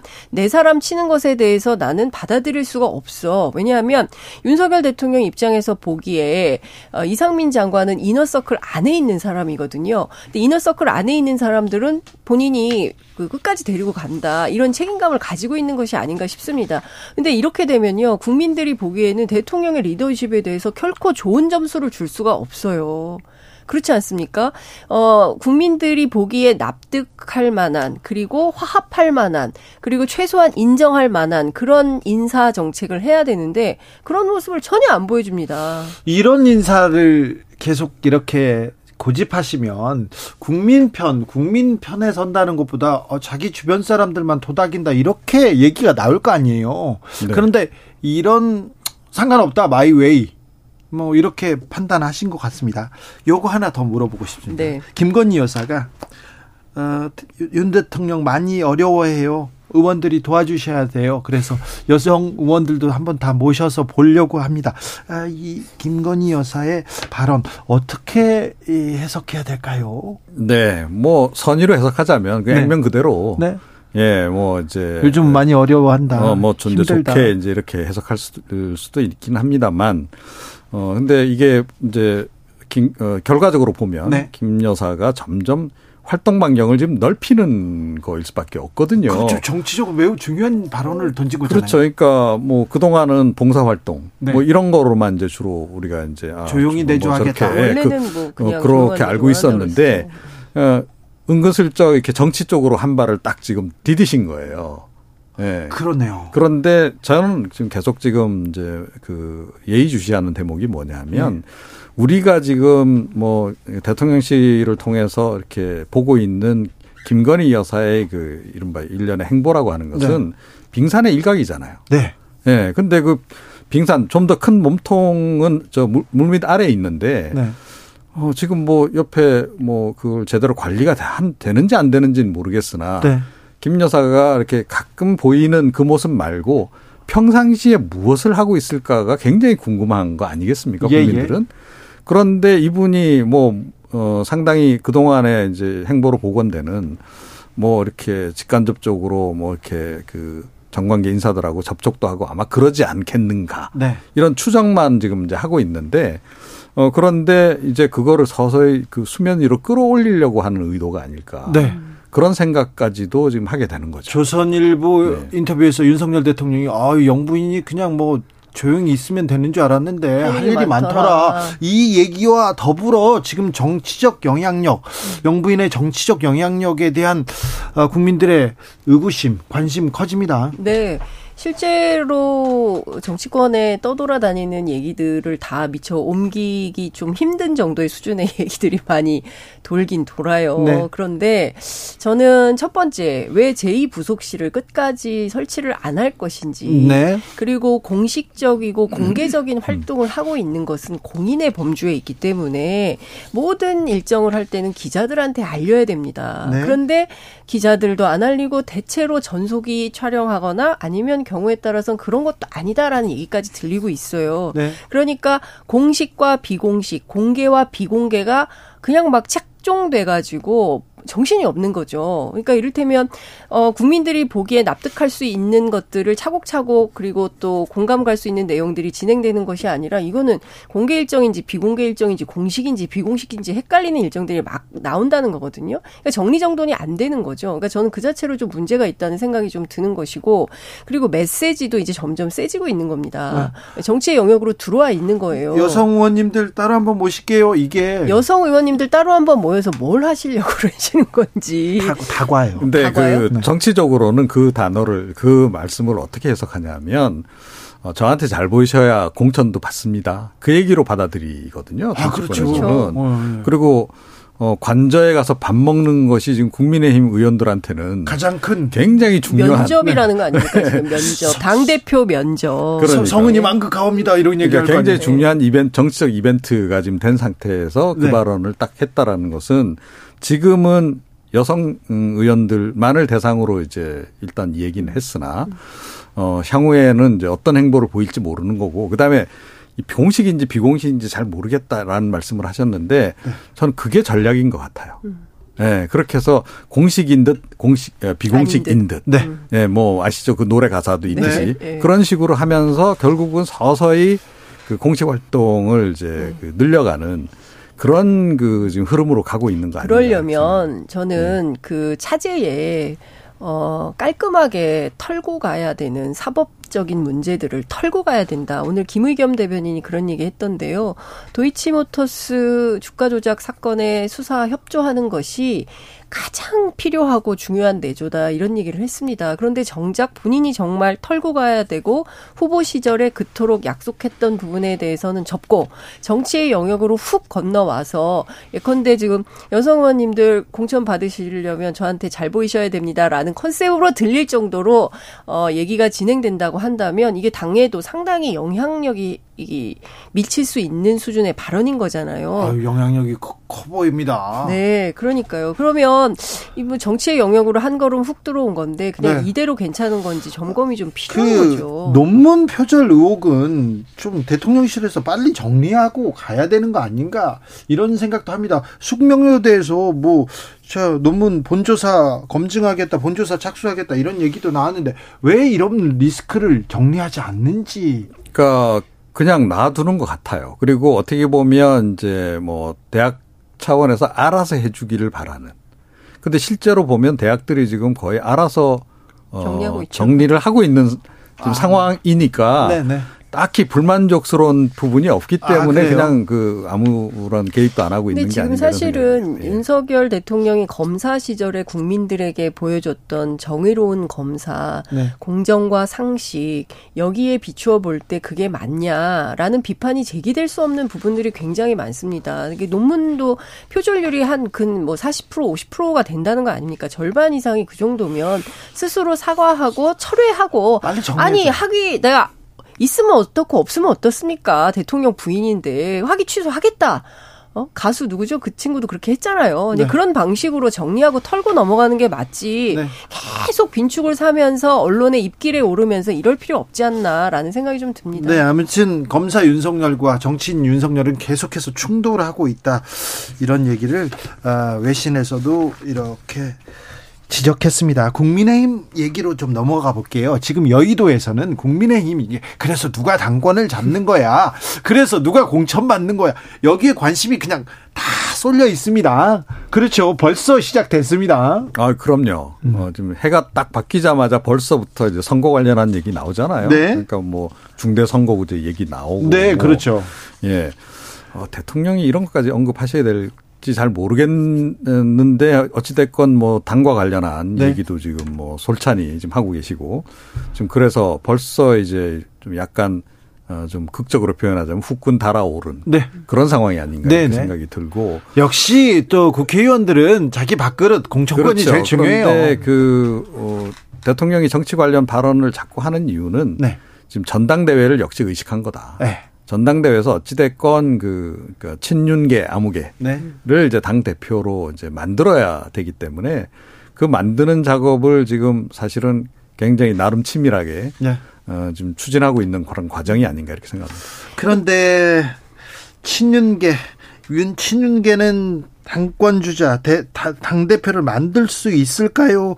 유승민 전 의원의 기세가 만만치 않아 보입니다. 그리고 본격적으로 이준석 전 대표도 좀 움직이기 시작하는 것 같습니다. 네, 이준석 대표 뭐 어, 연말부터 해서 아니죠 연초. 네. 어, 엠비씨 라디오 뭐 텔레비전 번갈아 가면서 인터뷰 계속 하고 있고요. 하고 있어요? 네, 오늘, 시작했어요? 네, 오늘 뭐 엠비씨 뉴스데스크 영상이 미리 좀 나온 것 같기도 하고요. 그리고 이제 지난 주말에 엠비씨 라디오 프로그램에 출연해서 또 얘기를 하고 있고요. 네. 근데 물론 그럼에도 불구하고 취재를 해보면 무슨 유승민 그 대표 만들기 운동에 나서거나 뭐 이런 거는 아닌 것 같아요. 그러니까 아니요. 본인은 본인 정치의 길을 가는 것이고 아니, 그래도... 유승민은 유승민의 길을 가는 것이다. 그래요? 예. 따로 간다고요? 따로 가는데 나중에 종국에는 뭐 보수혁신의 큰 바다에서 만나지 않을까라는 기대는 하고 있는 것 같은데 당분간은 서로 뭐 이렇게 손잡고 같이 런닝메이트 비슷하게 이렇게 뛸 가능성은 없어 보여요. 취재를 해보면. 물론 본인들은 그런 주장을 하고 있습니다. 네. 그렇지만 국민들은 다 알죠.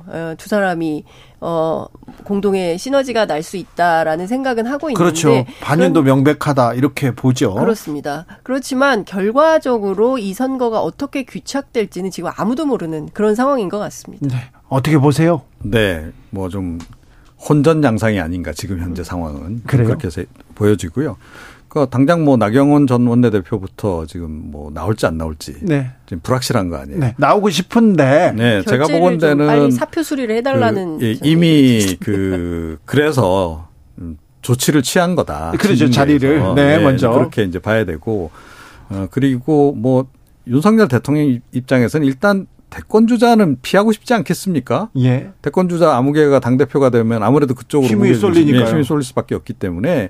뭐 유승민 전 의원 포함해서 네. 뭐 안철수 의원 또 나경원 전 원내대표 다 마찬가지다. 아, 그래요. 그 군에 이제 들어가는 거고. 아, 여기서 좀 봐야 되겠어요? 네. 아, 대통령이 아, 그렇죠. 차기 당권을 차기 후보가 잡으면 뭐 힘이 글로 쏠리죠, 이제. 그렇죠. 그런데 이제 그동안 이제 여론조사에서 사실은 이제 나 전 원내대표가 비교적 높게 나왔단 말이에요. 네. 그러니까 먼저 선 조치를 취한 겁니다. 아, 그렇죠. 그리고 안철수 의원 같은 경우에는 뭐 이런저런 이 조치를 취하더라도 끝까지 갈 가능성이 굉장히 높다라고 이미 판단을 내렸을 네, 거예요. 네. 그리고 뭐 안 의원 입장에서 사실은 지금 달리 지금 선택할 길이 없잖아요. 예.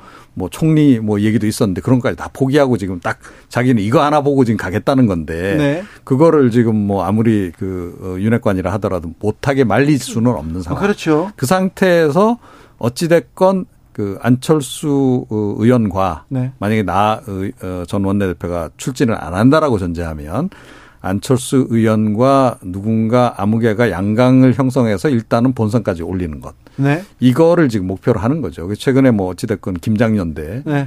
조금 뜨고 있으니까 그쪽으로 지금 계속 좀 밀어보는 게 아닌가 그런 생각입니다. 김장연대는 힘을 쓸 수 있을까요? 네, 제가 보기엔 좀 어려울 것 같아요. 그래요? 왜냐하면 지금 뭐 아무리 끌어올려도 뭐 김기현 의원 뭐 나 쪽으로 움직이고 있다라고 주장을 하고 있지만 수치 미미합니다. 수치가 미미합니다. 미미합니다. 아무리 끌어올려도 한 십 퍼센트 내외 정도밖에 안 돼요. 특별하게 주목받지 못하고 있는 후보입니다. 네. 그리고 사실은 국민의힘 내부를 취재를 해보면 우리 당 이렇게 하다가 나경원 의원이 그냥 대표 될 것 같아요라고 말하시는 분들이 꽤 많아요. 네. 그러니까 그렇기 때문에 저는 물론 이제 그 전략적으로 이런 판단이 우선 필요한 것 같아요. 그러니까 대통령이 원하는 것은 어 이른바 뭐 용산 함영 부대니 뭐 출장소니 이런 비판을 듣더라도 당과 정부가 잘 협력해서 용산의 말을 잘 듣는 원팀. 지도부를 원팀.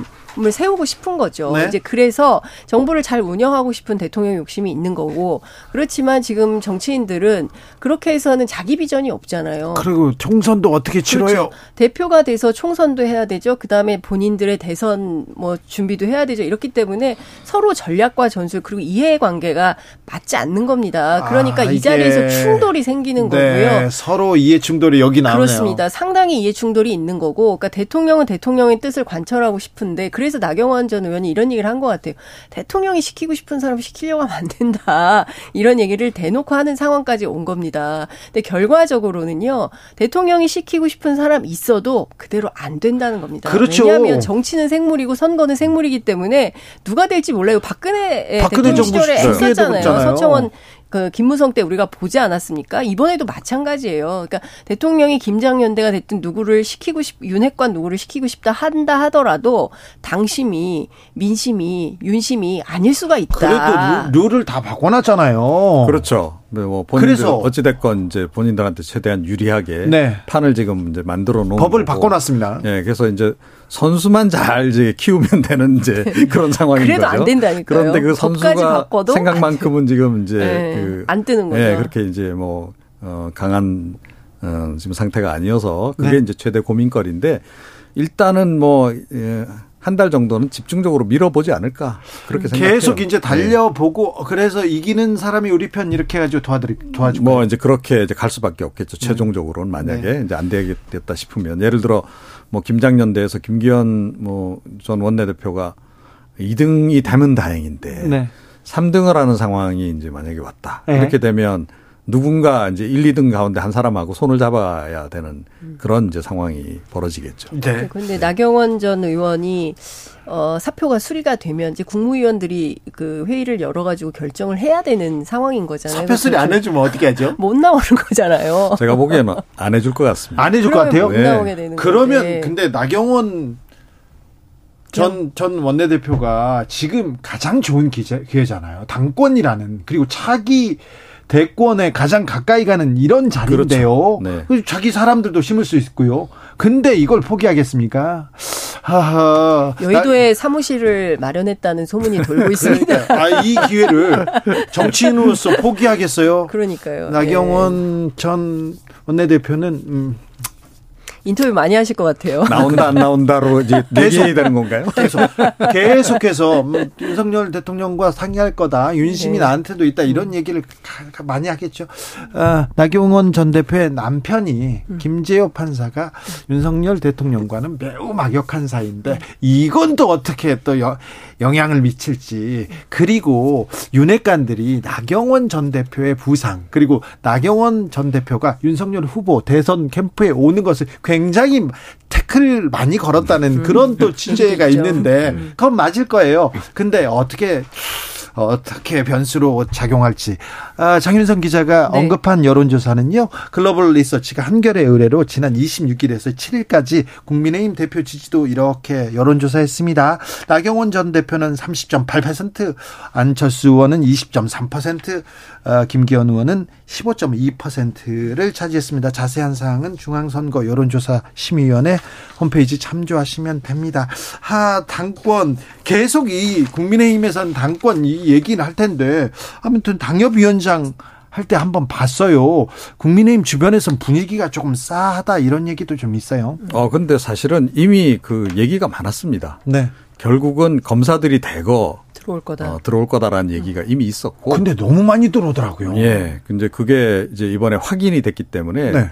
내년 공천도 어떻게 흘러갈지 딱 이제 결론이 난 거나 다름없는 거죠. 그렇죠. 보이죠. 예, 이제 그런 상황이 되면 이제 이른바 비윤계 의원들은 정치적 결단을 이제 내리는, 내려야만 하는 순간이 이제 된 거다. 그래서 중대선거구제가 어떻게 되느냐에 따라서 집을 나갈 수도 있고, 그렇죠. 이 안에서 모색이 안 되면 다양한 정치적 모색이 될 수 있을 것 같고, 네. 올 상반기가 굉장히 뜨거운 논쟁이 될 것 같습니다. 선거구제 개편, 그렇죠. 개헌 뭐 이런 논의가 아주 뜨겁게 진행될 것 같습니다. 이재명 민주당 대표는 문재인 전 대통령을 만났습니다. 민주주의 절대 후퇴해서는 안 된다는 메시지를 이렇게 냈습니다. 그리고 현 정부 안보 대응 능력 걱정스럽다. 문재인 전 대통령의 발언들 이렇게 기사화되고 있는데 또 이 부분은 어떤 변수로 작용할지 이것도.